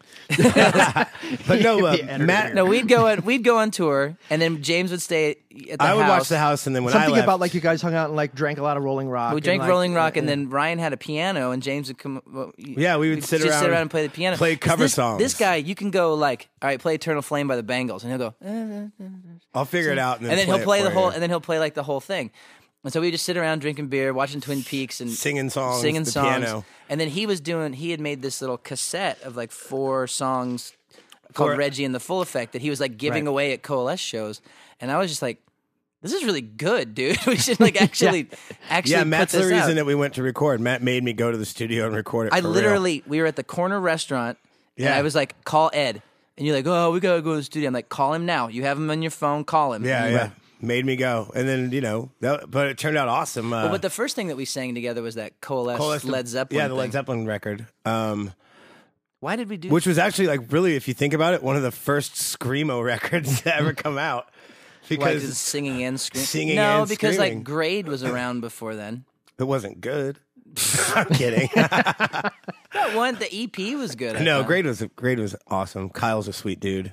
Um, for a Canadian. So was there ever? so I mean, uh, you know, you're you're bringing in uh, you're bringing in the keyboard now into the groove. Well, you guys had you were working on like new stuff, and uh, I remember you coming We- over we- one day, and I was like, We wanted to have a keyboard. the harmony. I was singing harmonies along with Ann Arbor, and you're like, that sounds really good. And I was like, well, you still like listen to what I, I made up a piano part to it as well, and it's like, wow, we should re- re-record this and put this in for fun. It's funny because I think we all thought of you. found interest in Massachusetts. We oh, did. that's why. That's how it ended up because Yeah, we wanted yeah. to do that remix version of that one, and so we had we were like, well, James plays piano. You come and do the piano part, and then he also wrote the cello part for it too, um, right? yeah, yeah. And then we were just like, oh, let's just just go with it. And then we Mm-hmm. because we were like, we wanted to have a keyboard player anyway, and then we're like, oh yeah, hey, this guy. Yeah, and it was fun. You know, we we started because at first I would travel around with him on the weekends when I was off and sell merch. And yeah, uh, a warp tour. yeah, we did Warp Tour. we did three. merch. Get Kids have only ever done three warp tour dates, and they were all with this knucklehead hanging out with us. Remember Pittsburgh, Kansas? Oh yeah, these Pittsburgh boys like They to like to fight. fight. like at four o'clock in the morning, Matt and I stop there- for coffee. He's like, "Is there Denny's around here anywhere?" And I go, "Pfft, Den- Denny's." Denny's. There's a truck stop up the way, but you probably ought not go, go in there because uh, us Pittsburgh boys we like to fight. And we're like, this dude's coming from a guy with a black eye and a skull cap on. We're like, wow, buddy. God, that was such a weird. I'll let your boy, Pittsburgh, Kansas. These but, are uh, the people that all these bands that are on the coast and they start touring the country the first time get exposed to. they're just they- they're just real Topeka people. Oh man, I would love to be a booking agent just of like the worst places to play ever. To be like, this is your breaking you into the music scene tour, and like here's where you have to play, and this is the dude you have to call when you get into town. Here's where you're gonna sleep, like, and just do it everything wrong, like all of us did growing up There's a, there, the used to, there used to be a guy that uh, used to do uh, tour manage uh, for Chiodos a couple years ago, and he and he always wore a cowboy hat. And he said he wore the cowboy hat because he found that anywhere south of Tennessee, once you walked into a place with a cowboy hat, you got respect. Well, south of the Mason Dixon line. Yeah, Mason Dixon. yeah, yeah, yeah, yeah, yeah. So, what are what are some of those things from from out in Kansas and Iowa and Missouri and things like that that probably some of these bands that are coastal that are going to come through your area for the first time should I mean, know? know a little bit about cars. yeah, Um, or like you know, you could talk to truckers about like the highway conditions and shit. Yeah, weather. Um, weather's a, thing. Weather's a good topic, you know. Uh, I mean, all you have to know about the economy is that it sucks. And you say that, you're like, yep. Everybody will agree, like, yeah, it does. But I mean, is there something like a never do this, never go to this sort of a place after midnight? Go to a, you know, in Never the s- talk to a woman in Vegas with red lipstick on, a purple dress, and bright blue shoes. I don't even want to go there. Uh, That's not a Midwest one though. No. Well, I don't know. Las Vegas is technically mean, kind every- of the end of the Midwest. it's literally the end. It's just you know, don't keep your head down a little bit. yeah. If Mind your own business. Yeah, mind your own damn business. And then like if if How don't about- don't make a big deal if somebody calls you a faggot, don't make a big deal Yeah. out of it. So watch your PC-ness. Yeah. Well, I mean, it's kind of like it's like anywhere else in the country. It's just there's a lot less people, and people are a lot more. I mean, I'd say nosy. It, it You know what comes you out. should do though? Because you guys talked about that at one time, like the, like the, where you're from. There's only hundred thousand people in that town. and Everybody knew everybody's business. Once Oh, something yeah. happened in your relationship, it was all over town. Oh Yeah. yeah, it's. Oh, you know, hilarious. if you're if you're going through, if you're on a bus, be prepared to like if you stop in like a truck, st- like some for someone to ask you who's on the bus, Yeah. and then for them to go, oh, I never heard of them, and uh, y'all so got make a- records, y'all got CDs. yeah, just make Give me one. Just start making something up. Have, in other words, have a lot of promos to hand out, right? Yeah, just telling me with a comedian. just be like, oh yeah, we're with Either uh, that or say you're like Toby Keith's crew bus, Judd Nelson's book tour. Judd Nelson's book tour. Like, who's that? Remember he was Bender. sounds like a band name. He was Bender from the Breakfast Club. Like, I don't remember that. The Hood. Oh yeah, that cool guy. Yeah, the guy with the gloves. So, Doghouse. Mm-hmm. Um, you guys left Doghouse. Mm-hmm. And you went through what about eight months of negotiations between labels, and you were into you were kind of in a whirlwind with Yeah. Mojo for a long time. It appeared to be, and. There's I mean, some places I've seen that they said you were signed, but you weren't. Some of you were just in the contract phase, and and we just, discussed this the other day with Jarvie. Uh, I think Ryan actually signed the contract. Yeah, wasted. He got drunk and actually signed. Wasted. like, Did they I- get him drunk to get it signed? Nah, no, no, no, no, he doesn't need any. any Yeah, there was, there's no getting him drunk. Oh, okay, all right, sorry. all right. Uh, we did. We the whole time we were initially we had never intended to stay on Doghouse. We actually had never intended to stay on Vagrant either. It was always just like a stepping stone. Uh, so where did you want to end up? We wanted to do the major label thing, you know, Okay, like all right. we wanted to. We're like, Get onto Geffen? Or well, who, something mean- who doesn't want to be a rock star? You know, well, I didn't. That- want, I didn't like- want to. I mean, Well, when like you- 20 when you years could be. old. When you could be. Yeah. I kind of wanted to either do like the full blown like Dischord, like we'll just fucking do everything ourselves, um, or you know, m- take a stab at you know, it's like you can't be a band on an in like you m- be for a real band. We can, we, oh, we always say that You'll we- never get on all of our. We always say all of our records are demos because we've never put out anything on a major label. If it's not on a major label, it's just a demo. No, we did in Japan though. JVC. yeah, yeah, we were on JVC in Japan. That's We we're made only- it. We made it. uh, yeah, I mean, we we we knew we didn't want to be on Doghouse anymore, and so we the whole time we were, um, you know, talking to other labels. We talked to Geffen. We talked to, Christ, I don't know, everybody. Uh, Who was the dude that came in the Adidas jumpsuit to the Weezer concert? that's that guy Jordan, who's like the Who's the head of like? yeah, he's like Sign Limp Bizkit. He's Yeah, like yeah, yeah. massive now. We spent more time instead of hanging out with this dude. I had bought remote control cars that day, so Robbie and I were building ramps for him. Yeah, oh, we had this dude from a major label. Well, no, this is before you were in the band, though. We were No, it was on the like- Weezer tour when Well, he came out. I know, but like I'm talking about, we met before we were gonna do. Oh the yeah, I only thing. met Jarvie. Like that was when I was a half member. Yeah, he was a half member for a little while. Well, I only played on like five songs. Yeah. So Doing the math on the on getting paid for gigs though is kind of you're a half member. I was stoked. It was more than I was making at Pizza Hut, and I got I got to see the country and meet chicks. Uh, Where, and what happened to the pink car while you were out? Uh, my mom took it off my hands. She's still around? You know, yeah, it is actually. She doesn't know what to do with it because it's pink. Um, How many miles on it?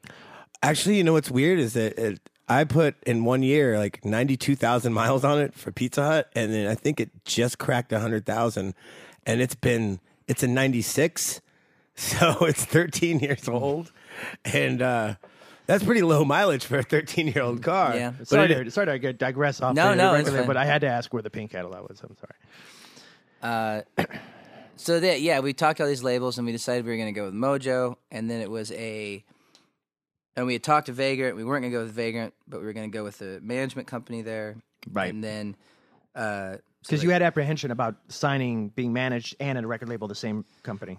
it wasn't so much that as much as uh, we didn't know if Vagrant had like the track record. Like we Like, wanted, because They didn't was have before any- Vagrant was really yeah, they didn't Yeah, have yeah, it. yeah. They had out another year on the streets. yeah, that was like Yeah, their That big was their seller. big thing. Um, and then no, it was the before you were punk, that's right. Before you were punk, and then uh, they had like a face to face vinyl. right? And so we're kind of like hesitant, and we're like, you know, initially it's kind of like, well, is this going to be any better than being on Doghouse? We want to be on a bigger label. And so we were going to go with Mojo because we kind of felt like it was the splitting the difference because it was technically a major label, but it was really small. But they had also had really, you know, sick, you know, Reel Big Fish and Cherry Poppin' Daddies, you know, gold and platinum records and stuff. And so, and we loved and still do love the A and R guy there. And uh, he, the owner, just I don't. He just didn't want to make it happen. He wanted the owner of Mojo, like he wanted to sign us like a like we were fresh faced green, you know, out out of the box band. And we're like, no, dude, we've put out records, we've been on tour. We're not going to sign to your label just because, you know, you're not going to take our publishing. You know, it's just like Yeah, wasn't that part of it? Like they wanted to take some of your merch. they want they publishing. They, Publishing They didn't what they say anything about merch. And then there was like dumb shit like. If a band member quits the band, then we have to take a twenty five percent royalty reduction. And it was like, which band member? You know, like The bass player quits. Come on, that's a bass player. That's that's a five percent reduction right there. but it was like so then it was like between doghouse who didn't want to let us go uh, and mojo who didn't want to pay to Right. get us on there because you know doghouse we owed doghouse one more record. And then ultimately and then you know rich at heart eight like kind of negotiating for us and me on the phone all the time and i was mm-hmm. getting really stressed out and i was pacing around the house all the time because we weren't working. We were like okay we're writing we're you know deal's gonna be done any day now. It's gonna be done any day now any day now any day now. And it finally got to the point where it's just like you know what? Fuck this. This is this sucks. Like there's no it was just it was just like eight months of like constantly constantly fighting and negotiating. And they were just like let's just put vagrants offered us a deal to get us out of doghouse and they're going to do dis- distribution. Let's just do one record on vagrant and we'll meet a bunch of new a&r guys and then we'll move on from there. So you guys had a plan in your head, at least, of where you were going to go career wise, like the step by step by step. No, I think we just had that sort of like the the for better or for worse, the the original intent was to try and get signed to a major label. Uh, you know, hindsight being twenty twenty, that would have been the worst decision we could have made. But uh, yeah, so that's how we ended up. And so you did Red Letter Day as a contractual thing to Uh-huh. Doghouse and to get out, done with that thing. And I thought it was kind of strange that, that usually they won't accept an EP. It, They it want a whole record. it was an EP, the vinyl rights, and a lot of money. Oh well, I'll do it. that, that's there. So you, the the deal that Vagrant gave you was that he also gave you a label imprint. Yeah, heroes 'cause and villains. Robbie and I were going to put out his uh, then girlfriend, soon to be wife, now ex wife's band, the anniversary, Mm-hmm. and we were just going to take our like any money we got from Vagrant to just like put this record out ourselves, and then uh, you had already done the first Reggie The record, first Reggie was Second Nature, but and so we were talking to Vagrant, and we were like, well, we want to, you know.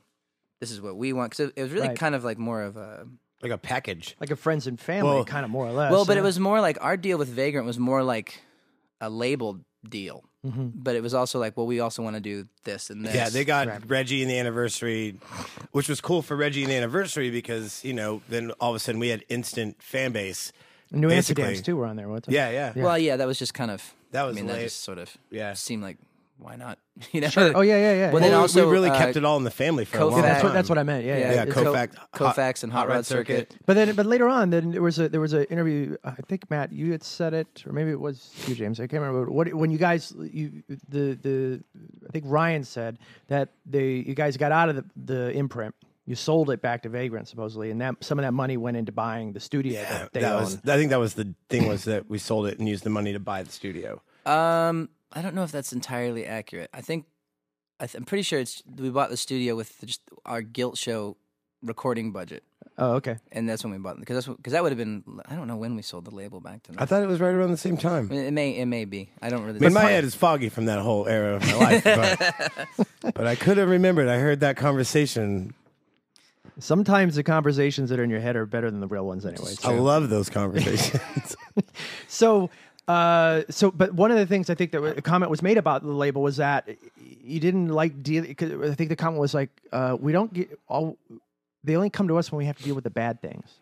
well, it's more like when you when we got into dealing with like our friends' bands, Right. And then you want to be like you know uh, if they're if they're not getting what they need or they feel they need out of the label, then I'm gonna step in and I'm, I'm, I'm fuck take care of this, you know. And then I just end up fighting on behalf. I just it was not just like dude, Everything's awesome when everything's awesome, and then when everything's not awesome, everything's not awesome, and it's it's that way in any relationship you get into with your friends, and it's that's what makes it so well, tough. and then it was like there's that whole thing where like in any like Rich or Cohen from Vagrant will tell you this, but like as the label grew, there were some serious like you know like an- people in anniversary want to know why n- they're not as big as Saves the Day, Right. That, you know, that and, starts happening. Yeah. and it's just kind of like well, it just is what it is. I mean. You know, and then it's hard because they're have labels having growing pains because they're having to focus more energy on other certain projects than dashboard others. was Well, blowing up. yeah. For them and well, yeah. everything Well, else, Vagrant expanded. They got huge, and Yeah. uh, you know they signed Saves the Day, signed Dashboard, Mm-hmm. you know, and like they're they're expanding what every company wants to do, and it's like you know that they don't have time when Get Up Kids and Anniversary are the only two bands really on the the label that are putting out records and touring and doing well. Like now they have eight bands that are putting out records doing well. They don't have as much time to dedicate to each person. It's still a very small staff. But then when you get into like, uh, I have a vested interest in the anniversary because I technically own part of the Part of the record, record. label. Then it kind of it got kind of it just got frustrating and just kind of it wasn't fun. Is there any sort of truth, do you think, to that? Um, even though I think it's impossible that it will ever be this way, do you think there's any sort of truth that you should not, if you're starting a label, you're starting to put out seven inches, you're just some person and you know doing it out of your house, you should not do things for your friends' bands because sooner or later you're gonna have to be. A You dick always to them. have to do it for the to to get your startup money. You got to go after your friend's Well, band. but P- calling that favorite, but You then you certainly should clip shouldn't- it at that. really. Yeah, but make sure you do it 50-50 and everything's but I fair. don't I don't know that you can really draw that line because like eventually if you're getting into business with somebody, you want to have like you know you might become friends with somebody through putting out their record Yeah, and yeah. then Right. and then if shit goes wrong then it's you know just as bad as if it was like somebody from high school I figure like like b- b- most people that start like like label people that have actually been in bands and done the time on the road and been to Europe in the wintertime and have had to sleep on floors and dealt with Italian loaders and uh you know just done horrible US tours and like you know played in squats and like have you know can't even afford to eat at Taco Bell every day.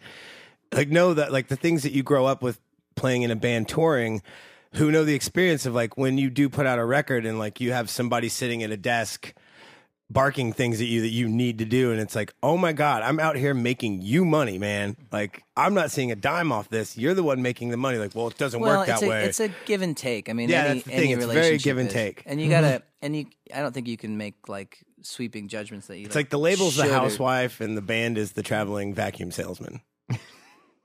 And on that i think we should move to the next question Well, you had James. You actually said a quote. Um, it said, "Musicians are lunatics. You have to learn to be careful with people. It's seriously like traveling in a bus with a bunch of monks, based upon the show Monks.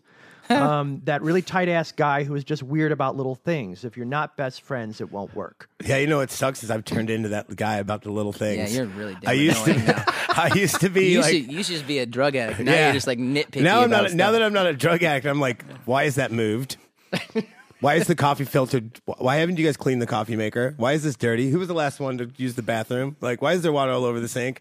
I, and I'm, I'm like, I've turned it into like the anal finger pointer. But the but the but I think the profound, the really profound quote came right after that. You said that it's the off time that makes or breaks bands. Learn how to deal with each other off the stage Yeah, yeah. first.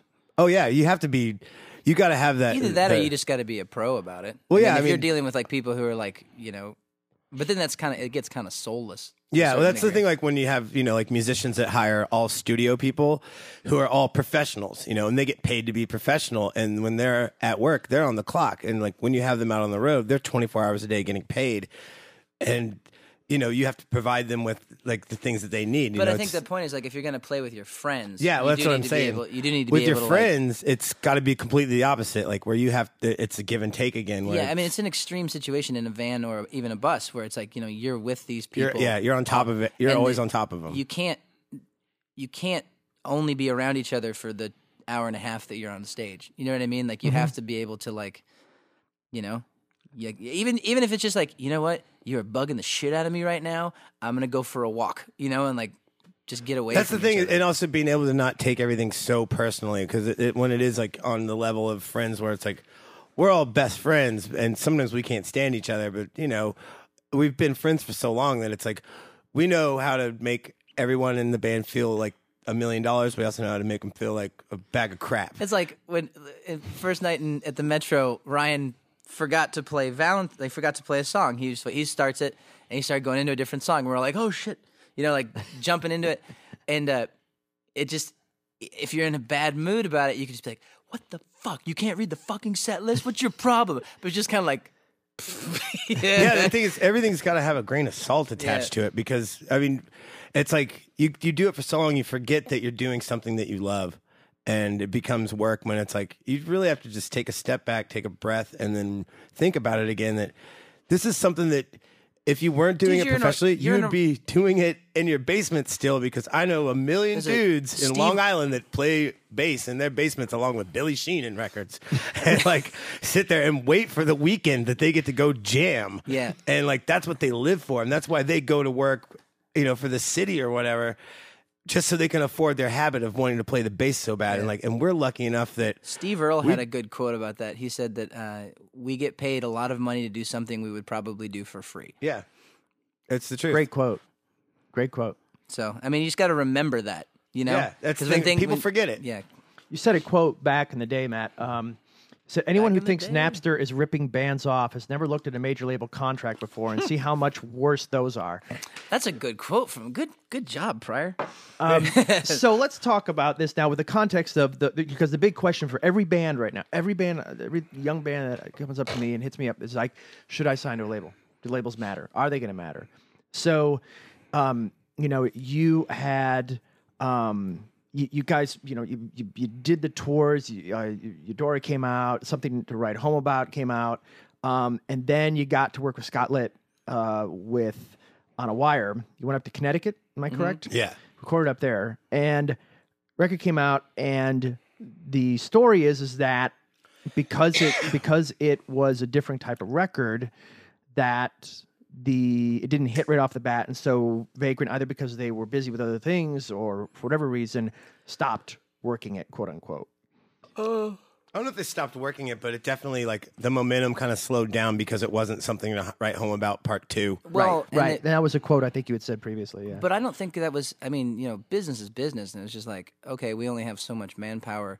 Are we going to work on Dashboard's record that's blowing up, or are we going to try and find a way to get the punk kids Blood to, from a stone. yeah, to get you know, like what are we going to put our effort towards? And like honestly, like it, that's one of those. You know, every band goes through like a creative sort of paradigm shift almost, where you're just like, Yeah. I don't want to keep doing the same thing over and over again. Right. But the our booking agent had a you know good quote about it. He was just like, you just got you got to spoon feed it to people because people because like we had been changing. No changing. one wants. Yeah, no one wants to. We no had one been wants the band that they like to move on. Yeah, we had been changing for like three years, and we thought everybody else around us had been too, and like we want to do something different. We were wearing like- cowboy shirts before. we were wearing cowboy shirts in the '90s, though. Uh, Our friends still wear cowboy Yeah. shirts. I, li- I like cowboy shirts.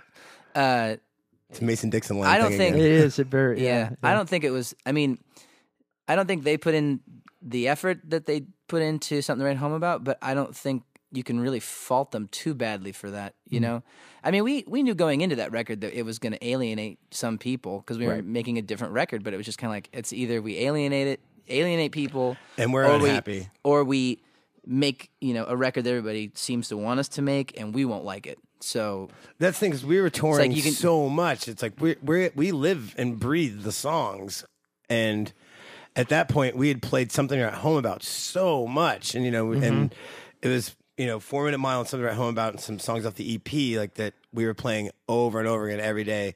And it's like, let's move in. Let's play something like a little more interesting for all of us to play. Well, and it's like can't you know like no you're more supposed to Moog. be in a in a like a career spectrum of a band. It's like you you have period. You know, you go through like you know you go. I'm going like you're hell that last Reggie record, your your metal one. Yeah, yeah. And it's just like. I, I keep keep coming. Kids come up to me and shit like, "What do you think of that Reggie record?" And I was like, "It's good." And they're like, "I think James got to work out some of his demons." And it's like, "All right." But that's why you do those things. is Yeah. that, that that's like you know instead of me you know like I can't go out in the woods and chop down a thousand trees to get out my anger. I got I sit at a piano or with a guitar Right. and write heavy music, and that's how I work out my problems. But that's me. Like everybody has their own way to do it, Well, and and I I think, yeah, I think that's what we did with. On, I mean, it was just a conscious decision. We knew we were gonna alienate some people, but kind of like it's kind of like, well, if they only like us for that one record, But then they're a lot of really people our tell me that On a Wire, like the song On a Wire, is their favorite Get Up Kid song ever. They're like, you know, just with the lyrics and stuff. Like, they're like, well, when it, when the record came out, you know, we're all expecting I'll Catch You Part Two, whatever, Right. and then we got On a Wire. But then it's like, and now after time has gone by, they're like, that is really like a song that has stood the test of I usually time. found there's a 10, s- 10 year cycle. For Yeah. the, for for a group's bad record at the time that everybody panned and Mm-hmm. didn't like. Ten years later, roughly, everybody loves it. yeah, it becomes Well, like we their best said- record. When Yeah, on, when on a, when on a wire came out, we said it was a it was a 21 year old cutoff. Like if you were under 21, you didn't like it. Yeah. If you were over 21, you did. Um, and that was nine times out of ten the case. So you actually another quote, Matt. You said, um, Just full of quotes. Today. yeah, I, am. I, I tracked you down. Uh, you you said kind of about the the people that were disappointed with the sound on that. You said so they were disappointed, but you know what? Fuck them. So That was also our attitude about a lot of stuff back in that time. back too. away, and I kind of got that vibe. But you're still musicians. You're artists. You've still got sensitivities. You know, there's a, there's a part to being. I don't care to any artist. There's a part to you where you, there's an insecurity or, or like you want people to like what you create. well, yeah. so you gotta there- have So a- did you, you- still have that ability problem? Did you have an issue at all where you Of went on stage and you tried to play the new stuff and the kids just went flat? And you and like did that affect you at all? Did that make you think like, well, did that make you more resentful? Did that make you like, well, fuck it, we're gonna play it even louder now? You know, Um, anything like that? you your initial react. I mean, you got to have a really thick skin if you're gonna like put all this time into creating something, Mm-hmm. and then people are able to like write it off in a sentence, you know, in a review Right. or something Yeah. like that. Uh, and so you got to not take that stuff that seriously. Uh, but at the same time, you know, it, it does. Of course, it you know it hurts your feelings to a certain degree. But you just you uh, your initial reaction, you know, it's probably like the the stages of grief or whatever. It's like your initial reaction is, well, fine, fuck you then. You yeah, know, the like first stage is anger. yeah. and the second stage is Been like betrayed. second stage is then, man, nobody likes this. I'm just gonna go get a job, and then acceptance ultimately at the end, where you just like, you know what, that was weird. You know, we Well, no, that's when you there are show up things and we you play could've- shows and there's still kids paying to come watch you. It's like, well, screw this dude. He doesn't know what he's talking about because kids are still paying money to see me play. Well, but then so- also it's like, you know, it's, Uh, it as you said, James, it seems like all the rules are written by kids who aren't in bands. yeah, totally. Oh, what's- Because that's like the way. that's the thing. Like with labels, it's like you know when I like uh, I've met so many people that work for major labels that hop labels. You know, like and with the way labels have been shifting and stuff lately, Yeah. and people buying out other people and all that. Like you know, you meet A and R guys that used to work for Geffen, then now work for Sony, that switched to Warner Brothers, Right. and you meet and then now are unemployed. yeah, and now and now they're they're all trying to start publicity companies, like or ma- or management, yeah, or firms. management firms, management and it's firms. like they're like yo, they, they refer We're to gonna have that. more management firms than we had emo bands. Oh yeah, they're like, oh, it's the game, man. You gotta know how to play the game. And see me, You gotta I know how to play that game. I, gotta I'll hustle. hustle. for your band. I'll, I'll get you those those good things. hustle Like, you want to be in a Gatorade commercial? I'll get you in that fucking Gatorade commercial. it's like, you know, but as like a 16 year old musician, because that's where they're going now. Right. It's like they go right to MySpace and type in like emo techno, and uh, it comes up with all these bands that are drum machine, synth oriented. And it's like, Oh, well, I, could- I could really see this. You know, like all you have to do is reach out to them, like, "Hi, my name's Brad, blah blah blah, and I work for this Brad, blah blah blah entertainment company, and I'm really interested in your band. How would a ten thousand dollar check be for a three sixty deal?" And then it ends with always with, and please have your mom contact me. Yeah, yeah, yeah. right. I will supply you with one minivan, one case of water, a PA, and some, And I know people at Red Bull. yeah, and some CDRs. Here you go. CDRs. All right, see you guys at the end of tour, four years from now. I got this great idea. We're just gonna put the record on an iPod, and then we're just Yeah. gonna sell the iPod. This will be great. So you guys have like a 10 year thing, and, and please correct me if I got my dates wrong. I thought I was being clever when I came up with this thing. Um, Four Minute Mile comes out 10 years later. Band basically has its, for the 10th anniversary, it's pretty much the end of it, the band at Yeah. that point. Um, Uh, no, because kinda- no? no, It it was- was, the, it would be like the eight year. in it. It came out in '97, and our last show in 95 was 2005. Was in 2005. close enough. Something to write about. Some- Come out 10 years now. Yeah. And it's so you guys are on the re- first tour in a while. And, and, So 2012, it'll be 10 years from On a Wire. Uh huh. Well, I'll be uh, thirty-seven. Well, the world, the world isn't the world gonna end that year Yeah, anyway. let's go to- So like, Right. Who Gotta cares? make that money. We, should, we could probably bump the On a Wire reunion tour up a couple years so we can make that money. For the, so I, can, so I can buy my hole in the ground and hide uh, for the rapture. I don't know. Honestly, like the whole like repackaging like anniversary issue Yeah. thing isn't really what I look forward to when I make music. It doesn't say Matt Pryor on the back of it. It doesn't. what? It says Vagrant.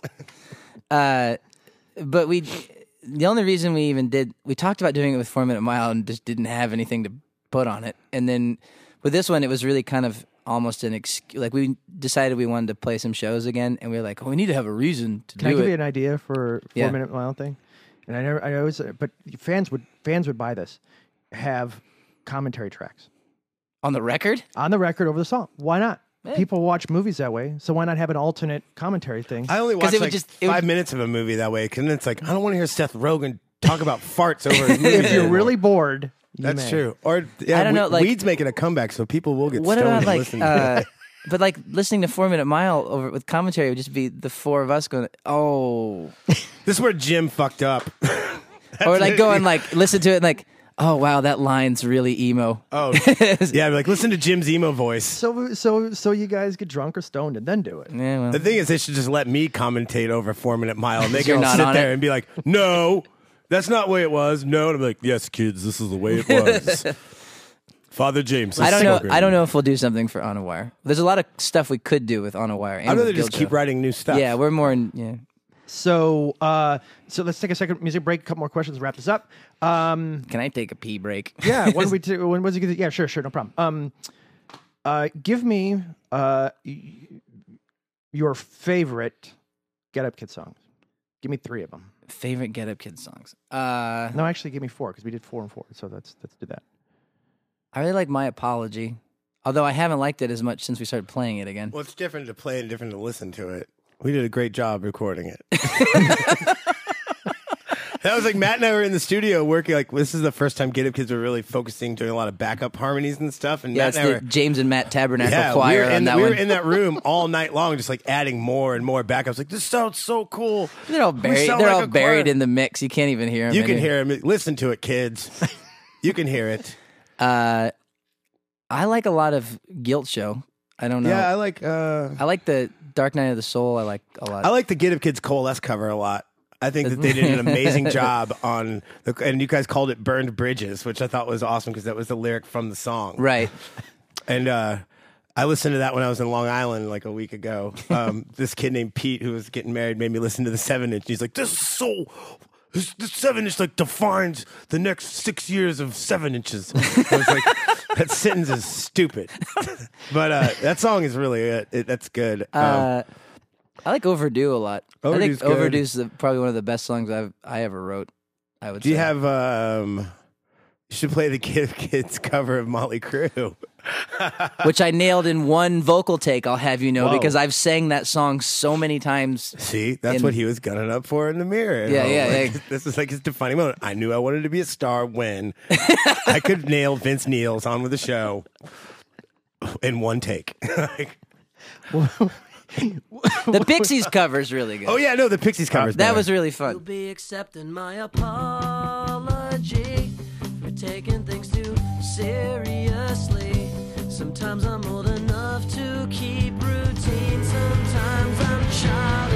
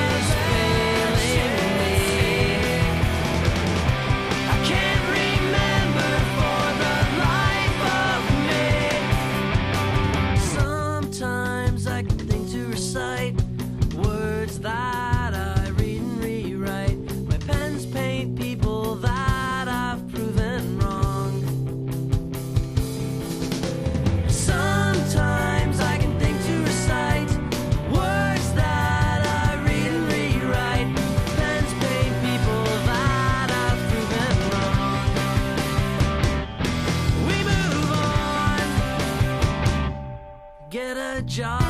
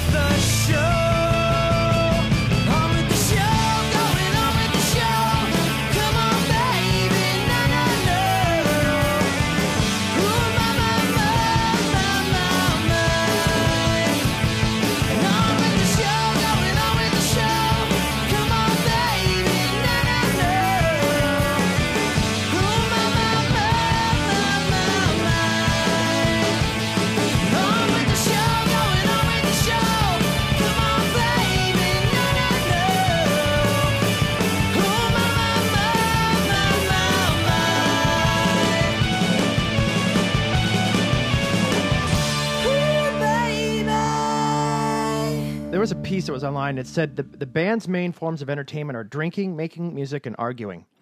And I have, That's really accurate. very and I yeah. have to ask about this story just because it sounds so insane. But it says here, and of course, this was a number of years ago, I believe. Uh, it says, um, and and and though it doesn't necessarily have to do with you, but the, the, the story was is that Matt, you and Jim were uh, drove 20 minutes out of your way one time to find a Queen record to prove who exactly wrote Under Pressure. I don't. We didn't have to drive. We just went to the record store. It was a big fight. It was a big argument. Like it, uh, and I won. Who wrote it? David Bowie. Freddie I- Mercury. I said David Bowie wrote it. So he he wrote it. I checked on that because I didn't want to walk into Who- this. who being- wrote it? The, the bassist, John Deacon, says that Freddie Mercury actually wrote most of it, but that it's it was credited for all of them Vanilla because Ice Bowie was going to get all upset about it. That was just you know that. Either way, it doesn't really matter. Just no, but that uh, is how bad they can get. w- Like, yeah, we can get pretty bad. It's it's it's a one. It's like a one upping thing. Jim's like, just very contrary. He like he. He'd be like, we are talking about uh, just anything. We were talking could be about, like, I have a bug bite. Well, I have a snake bite. it's like, well, I, I have a lizard bite. Well, I have a or he'll manaconda be bite. like, he'll be like, I have a bug bite. It's like, well, actually, that's that doesn't look like a bug bite to me. That That's looks like probably a spider bite, probably from the uh, classification. Like, Jim's a very interesting person. But yeah, we we you know, so we get annoyed with each other and then we drink too much and fight sometimes. So, But actually, you know what? All the guys in Braid uh, were like at the Metro. They were like, "You guys look like you're actually having a good time now." Like you and they're like, "Do you remember you guys used to like yell at each other on before stage?" Before i and was a stuff? Get Up kid, I went and saw them play in Kansas City. What was that club that was on Troost? Uh, fuse box. Fuse Box, and uh, they were on stage. And this, I went to go hear the Coalesce cover because you guys were going to play it the first time, and the only they were fighting on stage, like arguing about what song to play. And I was standing there with Sean from Coalesce, and Sean's like, "They've been fighting for like five minutes." And because they're like, let's just play this one. Shut the fuck up. Let's play this. No, Oh, and then you get play it, that. you get into it where it's like it's like what are we gonna play? Okay, let's play this one. Like, no, I don't want to play that. But I want to play this one, and then I'll start it. Yeah, and yeah. Then, like Or And then- Ryan will start. Ryan will just start playing, and Yeah. it's like, and then because then no one can hear we did each that other one time. over the drums. Do you remember that in uh, in Alabama that one time when I started playing No Love and Jim didn't want to play it, and so he fucking spit on me. Yeah. this is how your you care. this is how you your know? band gets along on tour, though. You got to get it out. That way, after the show's over, it's like great show, high fives all around. Let's split that merch money. So when Guilt Show came out, um, and you started doing the press for that, and you started doing the interviews, um, and you're like, yeah, you know, like, you read the interviews at the time, you're like, yeah, you know, this is the best thing ever, and we love it. Like every band says it about every record, Right. You know, did you kind of have an idea? uh, Did the band have an idea, maybe in the back of their minds that the end was coming anyway? They didn't know. I knew because we talked about it, but no one else knew. I knew like uh, a couple months before Matt announced it in Australia. I knew because Matt had told me like what was going to happen. And you know, honestly, I completely forgot. and then in Australia, I was like, "Oh shit, I knew that! like, I totally knew that this was going to happen." I and I I don't know. I Because I would think it would be really hard to kind of fake it. I'd already signed on to do New Found Glory during the middle of that tour because they'd called, and I knew that you were going to do that. And like Chad from New Found Glory called, asked if I would come fill in for the keyboard player for Warped Tour, and it was like, "Yeah, I'll be free that summer." So okay, cool. Yeah. I you know I mean, Guilt Show is kind of a hard record. I I mean, truth be told, I'd been wanting to quit the band for since something right home about it actually. uh, but uh, Wow. well, just you know, dumb shit. But uh, I, I, think Jim had said that he had wanted to quit a couple times. well, we were that record we were pretty hard on him during that because we did two of his songs and we didn't use them on the record. Yeah. and it was. um I think he's still kind of pissed about that, but Well, he used him in Blackpool Lights. yeah, one of them became a Blackpool Yeah. song. But uh, th- which but our version's better. Yeah. uh, anyway, uh, I I wanted us to make that record because I wanted I didn't want us to go out like oh we tried something different it didn't work so we just gave up. Yeah, we're just like we put out on a wire and it was like, it was like just make a rock record and have it be.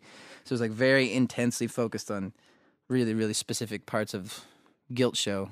But yeah, I I had intended to break to quit the band after that dashboard tour, but I apparently can't fake it, and so I got called out.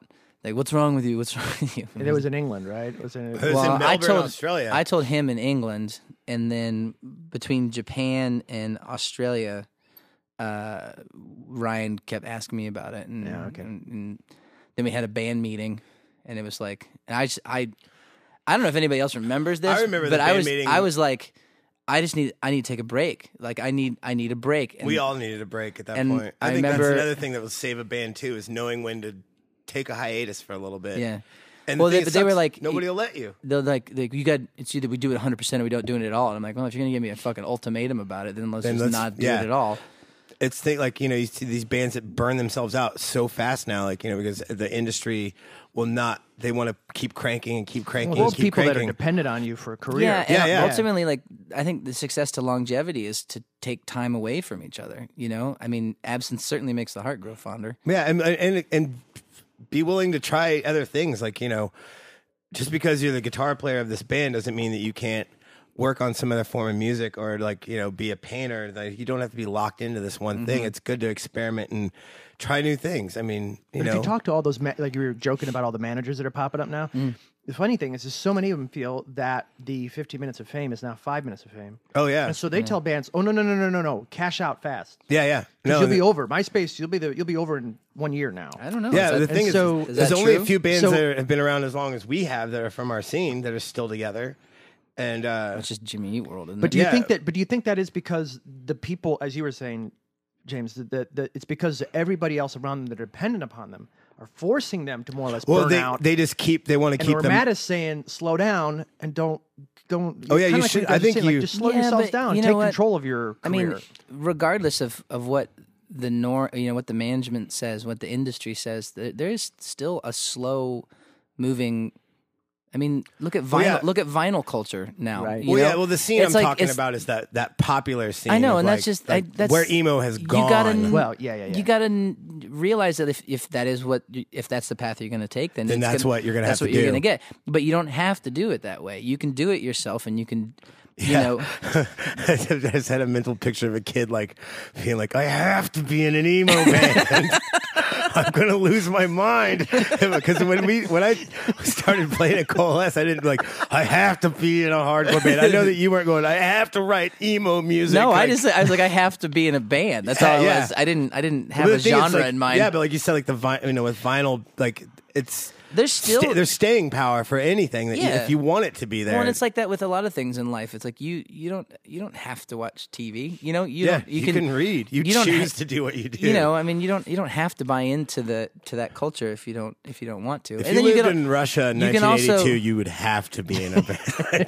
They would make But everyone you can, is an you can emo take band. little bits of it, and I'm I'm a bad example because like a a lot of the new like you know even with like MySpace and Facebook and Twitter and all that stuff, I'm really bad about it because I'm just like who who cares what I think, you know? Like really, it's like.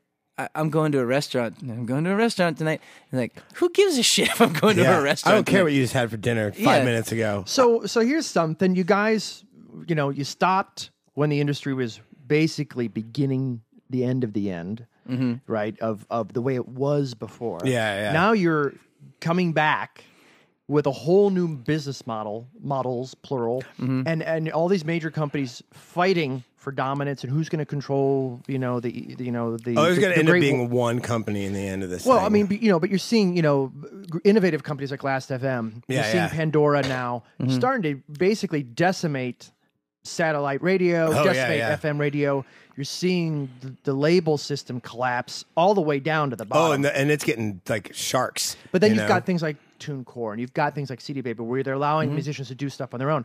So is there any part of this, you, you know, as you guys are older now, you know, you we're sitting there going, uh, like you're not really too sure the world around you, or are you guys excited by it? Like, wow, I'm this is going to give me so many opportunities. Yeah, I'm- Initially, you you get kind of freaked out about it, but then I'm stoked the for more it. the, when you start to think about it logically, you're like, oh wait, you mean I can just put the record out and keep all the Yeah, money? yeah. So what does? Give me three things that excite you guys, and then we'll, we'll wrap this up at another. I'm ex- I'm excited about vinyl because I've always been like a, a vinyl geek, and I've always I'm, I'm excited that's like a viable thing now. You know, um, I'm excited, eh, but still need to take the initiative to have everything kind of like under our own control. Yeah. and like the way that we operate is that we're you know technically a democracy, and so like I don't know that everybody's got their head exactly where mine is. Which- Mine's more like records are promotional tools. You give the record away Yeah, and then go on right. tour. Yeah, exactly. Smashing Pumpkins are going to do that with their record. Yeah, I think that now that the control is shifting back into the hands of the musicians where it Yeah. should be, like the songwriters, the people performing. Um, Even though you know- you're realizing that those days of becoming a big rock star are probably not going to happen now. screw those days. But like, Really, I, am excited. I think if you can maintain a lifestyle, if you can, like, we make, you know, we're not millionaires, but we make a living playing live music and we enjoy Yeah. it. And we've Well, done it for years. We're lucky now. enough that we have a really solid like touring fan base. I mean, and, Right. and you know, it probably peaked in like 2003, you know, and then has Yeah, but come we've down. still maintained, like, you know, But, I like- don't expect to, I don't want to drive a freaking Porsche anymore. Like, I'm in my 30s. It's like, you know what? I'm happy having a Hyundai and putting food on the table and being able to go buy jeans. Like, that's great. And if I can get that from playing music, gee whiz, like, how lucky am I? you just said gee whiz. instead of Jesus. Oh, like, but I feel lucky and blessed that I have this life, and you know, and it's all because of kids that are into the music that I write. And you know, there is something to say that yes, I would not be in the place I am without like the labels Right. and stuff. But at the same time, where would the labels be without the musicians? Hmm. Because no one's going to put out a record of nothing. I mean, I mean, Matt, does I mean, do you feel more confident than you maybe you were when you guys st- after guilt trip uh, after guilt trip. What did I say? Guilt trip. Guild Trip, that's my new side project. Oh, is that is it? Oh, that's, a, that's that's the cover band actually. Yeah. That's the cover band. Uh, but no, but do you feel more confident now, like that you're going to be able to, I guess maybe um, have more of a uh, have ultimate be able to make sure that your project starts the right your projects start the right way and end the right way. Um. Well, I mean, in doing anything for yourself, you're you're it's the be- it's a blessing and a curse, you know, because it's like if it fucks up, there's no one else to blame but us. I don't know. I this is I'm an, I'm for me personally. I don't know. I can't speak for anybody else, but I'm kind of on this like this. uh I'm I'm teeter tottering on this thing because on the one hand, um, I just want to write songs and let somebody else deal with it, and then play with my kids and grow vegetables. Right. But then on the other hand, I'm like, but I need to take the initiative and just do this myself and like, you know, put my businessman hat back on that I used to have on in the early 90s when I was booking all the tours and doing all the driving and settling all the shows. It's just not, I don't, it's one of those like, gotta talk myself into putting that hat on because I'm kind of like, I kind of like, I like my life how it is now, you know, where I, I don't have to, you know, play that role. So, but I think it's I think it's cool ultimately. Like I think you got to be a hustler, you know? You got to find what's new and what works and what and it's very like artist driven and artist supportive. So I think that that's really really good ultimately. Mm-hmm. And like we're lucky we have a fan base. We could totally do this ourselves and make a living doing it. Just we need somebody to actually do it. Well, yeah, well, I mean, that- well, that's, that's the thing, me like, or somebody else. Like, where like producers aren't going to go anywhere because I mean, there's always going to be producers and stuff. They There's might always take a gonna be pay cut. Yeah, there's always going to Yeah, be engineers exactly. and Yeah. things But like I mean, that. that's- But that's what bands need because those are also motivational tools for musicians to be like, well, you've got this well-respected opinion, a guy who really knows like about songwriting or something that can walk in and be like, well, this song is great, but I think maybe if we tried this, you know, and that stuff's always great to have. Mm-hmm. But it's like I think that just you know putting the business hat on, like you said, like not maybe not. It doesn't have to be like a big hat. It could be I a know. little I business just- hat. I'm scared of it, The though, 'cause I internet don't does wanna- your work for you if you want it to. Like, But you still know. got to hustle with it, man. You still got to We just have to update it once a day. I, I know. I And just it takes like you know, it's, it's a, we don't do anything. I mean, you have three kids, so- so you have different than I don't do crap. You watch a lot of really good I watch television. television. Yeah, but how bo- how lame does that sound? Could be, could be a TV. You could start a TV blog. Yeah, uh, Law and Order reruns.com. yeah. Vi- Vicodin makes you like bad television. Okay, so here's the last thing. Um, uh, the, the new material I've, I've I've read that there's nine songs or so recorded. Uh-huh. They're being mixed or Mm-hmm. so, um, and you're thinking maybe series of EPs or some vinyl stuff or who knows what. The the plan now, if yeah, you're, no, you're cool with I'm, it, I'm, I'm fine with it. is we're gonna do three uh, four song uh, twelve inch singles. That's and they're gonna come out periodically throughout next year.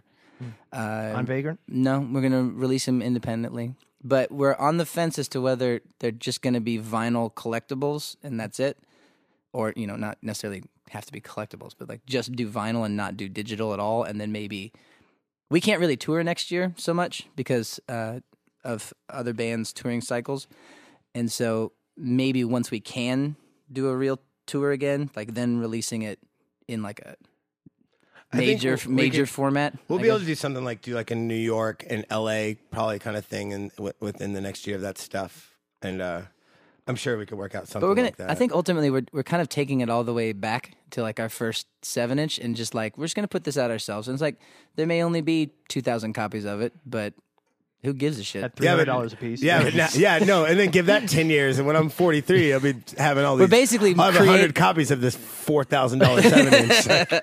We're creating our own collectibles. That's the way to do it. So there was a there was a there's a website out there that ex, that described you guys because uh, uh, music is a is a cu- is formed out of a generational societal moment. And Okay. So bands, movie stars, whoever it is, kind of represent a generation or a moment in time, and they sometimes are a response to that what's going on in the world around them, or uh, it's either a call or an action. Um, so. Um, and, and there was a site that said that the Get Up Kids were pastors to the emotions of the time. um, about Pastors. pastors. Yeah. Wow. Should we get out our cards? Yeah. So it does kind of all come full circle in this conversation. So if if if you can follow that, what do you think the next generation for Get Up Kids is going to be? What are you going to be the pastors for? I mean, you're older now. You're different lives. I don't know. I Could don't we know. be retired pastors? That's the best. Because they- I mean, you know, they still get a pension check from the church, but you know, it's not for much, but uh, it gets you by. I, uh, you know, I don't. Uh, I same attitude we had before. I don't think we ever intended to be part of a scene or part of a movement. I or think there Yeah, I wasn't trying to go emo with No, it. no, You no. I mean? know, was but like you in know. the future, I just want us to keep making. I mean, I think of it on a very base level. Like, I want us to keep making music that we like, that holds our attention, and you know, uh, to challenge ourselves. I mean, as irritating as that session was with the whole analog thing and Rob being a, you know, super picky about stuff, it was like we did make something really cool. Yeah, yeah, no, it, and, it, and it's captured on that. It's that moment captured. Yeah. and that's basically what you know. You any musician's trying to do is. yeah. I mean, that's why you record. I, I don't. I don't think we'll be the pastors of anything from here on out. May, we just always wanted to be the Get Up Kids, and that was really it. Yeah, I'd like somebody else to be the pastors, like because then I can make fun of them. then I can start pointing the finger and be like, ah, "You ruined music.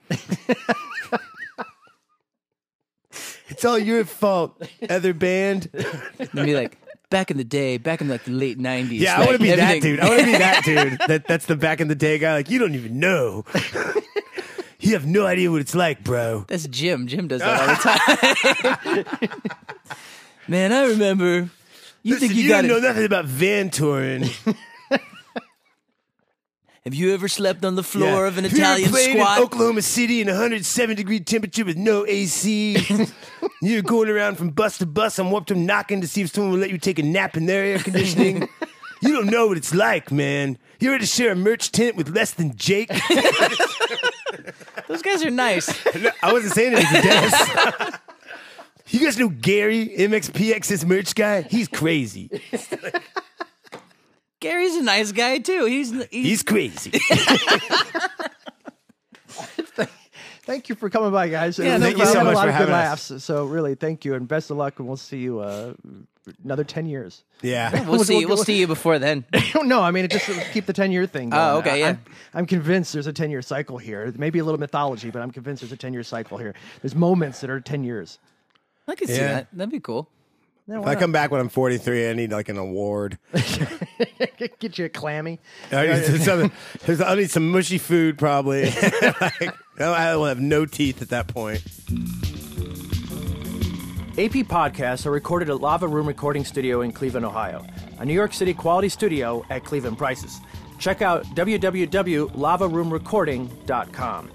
For more information on Alternative Press Magazine, go to www.altpress.com. The podcast engineer is John Walsh. Post production assistance from Rob Hortensi. I'm Mike Shea, and this is all my fault. You can reach me directly at www.myspace.com slash Mike Shea AP. That's S H E A like the stadium, AP.